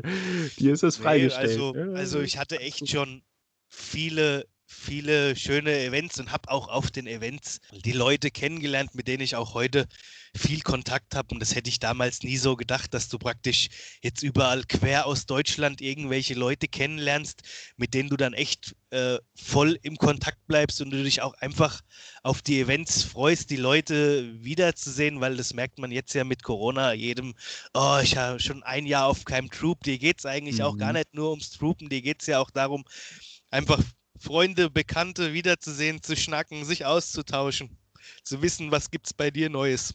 Ja. Das fehlt halt einfach. Absolut. Und das absolut. macht halt auch viel an dem Hobby, denke ich, aus. Ja, total. Das Einfach hatten wir ja schon. Genau, das hatten wir schon ganz oft auch thematisiert im Podcast, also wie vielfältig oder vielschichtig dieses Hobby ist. Ähm, aber gerade dieses Thema Events, Schupen, das ist, dass wir unsere Freunde und, und Bekannten und so weiter, Gleichgesinnten momentan nicht sehen können, das geht uns allen sehr, sehr nah, glaube ich. Also ich vermisse es auch sehr. Ich habe tatsächlich momentan, ich hatte es ja eingangs erwähnt, wenig Zeit, das zu vermissen, weil ich einfach permanent müde bin und, und die Kleine uns sehr, sehr Trab komplett neben mir stehe. Aber wenn ich mal so ein bisschen zur Ruhe komme und dann auch wieder überlege, hier, selbst meine Jungs hier von Team Ground Force One aus Düsseldorf, habe ich viel zu, also ich weiß gar nicht, wer wir das letzte Mal gesehen haben. Ähm, und immer nur online und immer nur telefonieren ist halt irgendwann auch blöd. Also ja. ich, ich freue mich so sehr. Ich hoffe, irgendwann Corona ist vorbei. Ich hoffe, dieses Thema Impfen nimmt langsam Fahrt auf. Ich hoffe, wir können uns im Sommer alle irgendwie mal wiedersehen. Wir können vielleicht mal grillen oder was. Oder äh, irgendwie, also ich, ich habe die, ja, die romantische, das romantische Bild, dass wir hier in Düsseldorf am Rhein sitzen, äh, abends grillen, abends ein Lagerfeuer anmachen, unsere Stormtrooper und ich dann meinen Scout, äh, meinen äh, Short Trooper Helm aufhab und wir dann ein Imperial Barbecue machen und so Sachen. Also, ich vermisse das sehr, sehr, sehr, wirklich. Also, und ich glaube, es geht uns allen so. Ja. Definitiv. Ah, eine Sache. Ah, ja, ja, ja. Gut, dass ich, gut, dass ich doch mal dran denke. Ich habe das mir schon in den letzten vier, fünf Folgen vorgenommen, immer mal wieder zu sagen. Ich habe immer wieder dran gedacht, aber es immer wieder vergessen. Ich wollte euch nämlich was sagen, liebe Leute, und beziehungsweise unsere Hörerinnen und Hörer in der schönen Schweiz und in Österreich begrüßen, weil der Podcast Inside the Arbor wird auch ganz kräftig in Österreich und Schweiz gehört. Also ganz, ganz liebe Grüße. Ich weiß nicht, wie man bei euch sagt, Grüezi oder Grüßach miteinander. Keine Ahnung. Also ganz, ganz liebe Grüße nach Österreich und die Schweiz. Schweiz. Schön, dass ihr da seid und schön, dass ihr uns jetzt auch hört. Ei, Gude. Ei, Gude, genau. Gude aus Frankfurt. Oder beziehungsweise Mildenberg. Okay, mein lieber Stefan, am Ende einer jeden Folge frage ich meine Gäste immer drei Fragen. So auch bei dir. Bist du bereit? Hast du Lust darauf? Eine habe ich dir ja schon geklaut, aber ja, stell ja, deine Fragen. Richtig. Ich habe tatsächlich auch gar keine Backup-Frage. Mal gucken, vielleicht, vielleicht finde ich so schnell noch eine. Also, Frage Nummer eins. Wenn du alle Rüstungen oder Kostüme abgeben müsstest und du darfst aber eine behalten, welche wäre das und warum? Das wäre mein Partisan, einfach weil es der Einstieg war in den akkuraten mhm. Kostümbau und da steckt von mir das meiste Herzblut drin, weil ich mich so oft in die Finger gestochen habe beim Nähen, dass es blutig war, mhm. den Helm das erste Mal versaut habe und komplett neu machen musste. Da steckt einfach mega viel Arbeit drin. War mein erstes großes Event. Äh, mit diesem Kostüm auch und ähm, war auch das erste Mal wirklich für die FIFO First on Tour mit diesem Kostüm, zwar NR nicht registriert, aber ich war das erste Mal für die FIFO First nicht in meinem Thai-Piloten unterwegs, der mein erstes Kostüm war, sondern im Partisan. Ja, ja, ja, ja. Was heißt das NR nicht registriert? Man kann als also, Gast oder so auftreten? Du kannst ja so? auf irgendwelche Events natürlich gehen mit deinem Kostüm, brauchst ja auch mhm. Minimum einen Auftritt im Jahr für den Zensuseintrag, um als aktives Mitglied ähm, gelistet zu werden. Dann hast du natürlich dein äh, Inform äh, Event-Informationssystem, wo du dich für irgendwelche Events eintragen kannst. Da hatte ich mich mit dem Thai-Piloten eingetragen. Und dann ist mir aber der Schuh kaputt gegangen und ich hatte für dieses Event keinen Schuh mehr. Ah, okay. Dann hatte ich gefragt, ob ich irgendwie eine andere Möglichkeit hätte, dann hieß es, ja, du kannst mit einem nicht registrierten Kostüm, wenn es denn passt, das muss man dann mit dem äh, Eventverantwortlichen abklären, auch auftreten. Kriegst du dann natürlich nicht gut geschrieben für irgendeinen Troop, mhm. aber du kannst mit dem Kostüm auch on Tour gehen ist zwar wahrscheinlich nicht immer gern gesehen, aber war für diesen Moment ähm, die okay? einzige richtige Lösung, ja. Und das okay. Kostüm ist ja auch akkurat, das war ja kein irgendwie Fantasy oder was weiß ich, wurde dann auch abgeklärt, wurde dann mhm. auch als okay befunden. Und dann war ich wirklich meinen ersten Troop, den ich eigentlich für die Five of First hätte, in meinem Partisan und Tour, ja. Ah, okay, sehr cool. Ja, du hast es ja auch eingangs schon erwähnt, dass der Partisan dir sehr am Herzen liegt und äh, ähm, aus den genannten Gründen ja auch, ist ja wie gesagt auch ein großartiges Ding. Ne? Selten. Super geil. Ja, absolut, absolut. Frage Nummer zwei. So ein richtig, richtig gutes Kostüm kann ja sehr, sehr teuer sein oder werden. Hast du einen Tipp an unsere Inside the Armor Hörerinnen und Hörer, um Kosten zu sparen? Ja, habe ich aus eigener Erfahrung. Ähm, recherchiert lieber etwas länger, seid euch sicher, ob es das Richtige ist, was ihr euch angeschaut habt, bevor ihr dann doppelt kaufen müsst, weil doch irgendwas falsch war oder müsst es für horrende Kosten dann abändern. Und auf der einen Seite auch nicht zu billig kaufen, habe ich auch schon gemerkt, wenn irgendwas zu billig ist oder zu günstig, sage ich mal, um wahr zu sein, da bezahlst du wahrscheinlich auch meistens zweimal.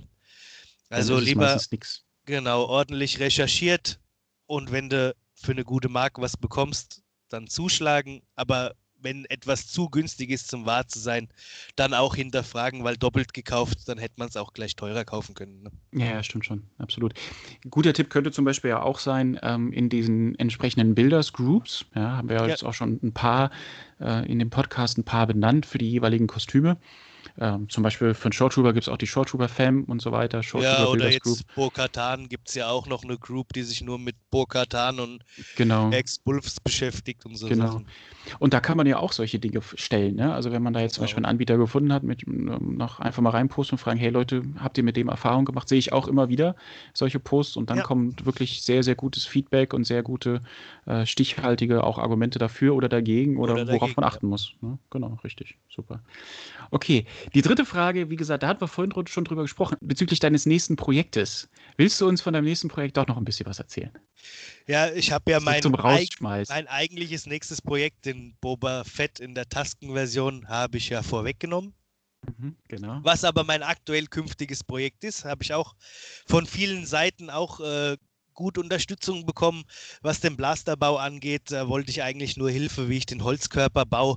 Den hat mir dann der liebe Urs selber gebaut, schon ohne dass ich überhaupt einen Handschlag machen äh, musste. Und ähm, auch so, da bin ich jetzt bei einer Schneiderin in Italien gelandet, die den richtigen Stoff hat für die Robe, weil das auch ein ganz ausgefallener Stoff ist. Viele hatten gesagt, der Stoff für den Boba Fett Tasken ist zum Beispiel der Tweetstoff von Coco Chanel. Hat man dann mal verglichen, okay, sieht wirklich so aus, könnte sein, ja. Mhm. Und ja, das ist eigentlich mein, ei- mein nächstes Projekt, ist das, hatte ich vorweggenommen, aber ich habe immer noch ein Projekt im Kopf, ob ich das jemals umsetzen werde, weiß ich nicht. Willst du Ähm, uns davon erzählen oder willst du es Genau, weiter das werde ich, das werde ich erzählen, wenn ich es irgendwann mal umsetze, weil ich habe ja jetzt schon den klassischen Biker Scout, ich habe meinen Partisan Scout, dann wäre es vielleicht noch die Scout-Version von Rebels, Ah, aus der animierten okay. Rebels-Serie.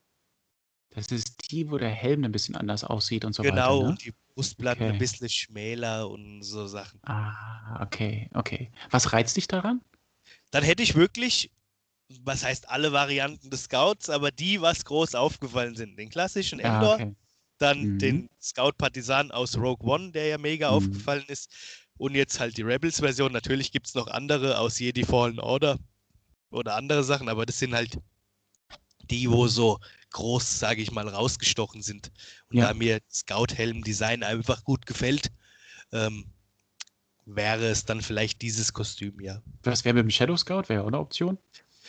Ich Oder weiß nicht das, der, der Shadow Scout in Schwarz, dieses, äh, diese, na, sagen wir mal, dieses Spezialisten äh, äh, Ding ist, ist jetzt nicht so meins. Okay, okay, verstehe. Okay. Na gut, aber ist auf jeden Fall äh, ein, spannende, äh, ein spannender Ansatz zu sagen, hey, äh, sammel sie. Wie bei Vielleicht Pokémon. kommt Sa- ja irgendwann mal ein. Scout im Shore-Design raus. Wäre natürlich auch cool. Boah, das wäre mega, das würde auch super geil aus, aussehen, ne? So ein beigefarbener Sahara, ähm, äh, sandbeigefarbener Mit Scout. wär braunen schon geil. Cape noch oder so, ja, könnte das ich mir cool. sehr gut vorstellen. Wäre, Ja. wäre mein Wunsch, ja, wäre cool. Wenn mich Ja. da draußen jemand hört, Disney, Lucasfilm, bitte setzt dieses Kostüm um. Ja, oder einfach mal machen, so als Fantasie. Oder so. Ne? Könnte, man, könnte man ja auch überlegen. Oh, da hast du jetzt, oh, jetzt, hab, jetzt kann ich nächste Nacht wieder dreimal nicht schlafen. Eieieiei. Das liegt aber an deinem Kind und nicht an mir. ja, ja, gut, aber wie gesagt, danach immer die Einschlafphase ist immer so eine, naja, gut. Egal. Gut, mein Lieber, ich würde sagen, wir sind durch. Gibt es irgendwas am Ende der Folge, was du unseren Zuhörerinnen und Zuhörern noch mit auf den Weg geben willst? Ich habe jetzt überlegt, ich wüsste jetzt nicht, was ich noch sagen soll.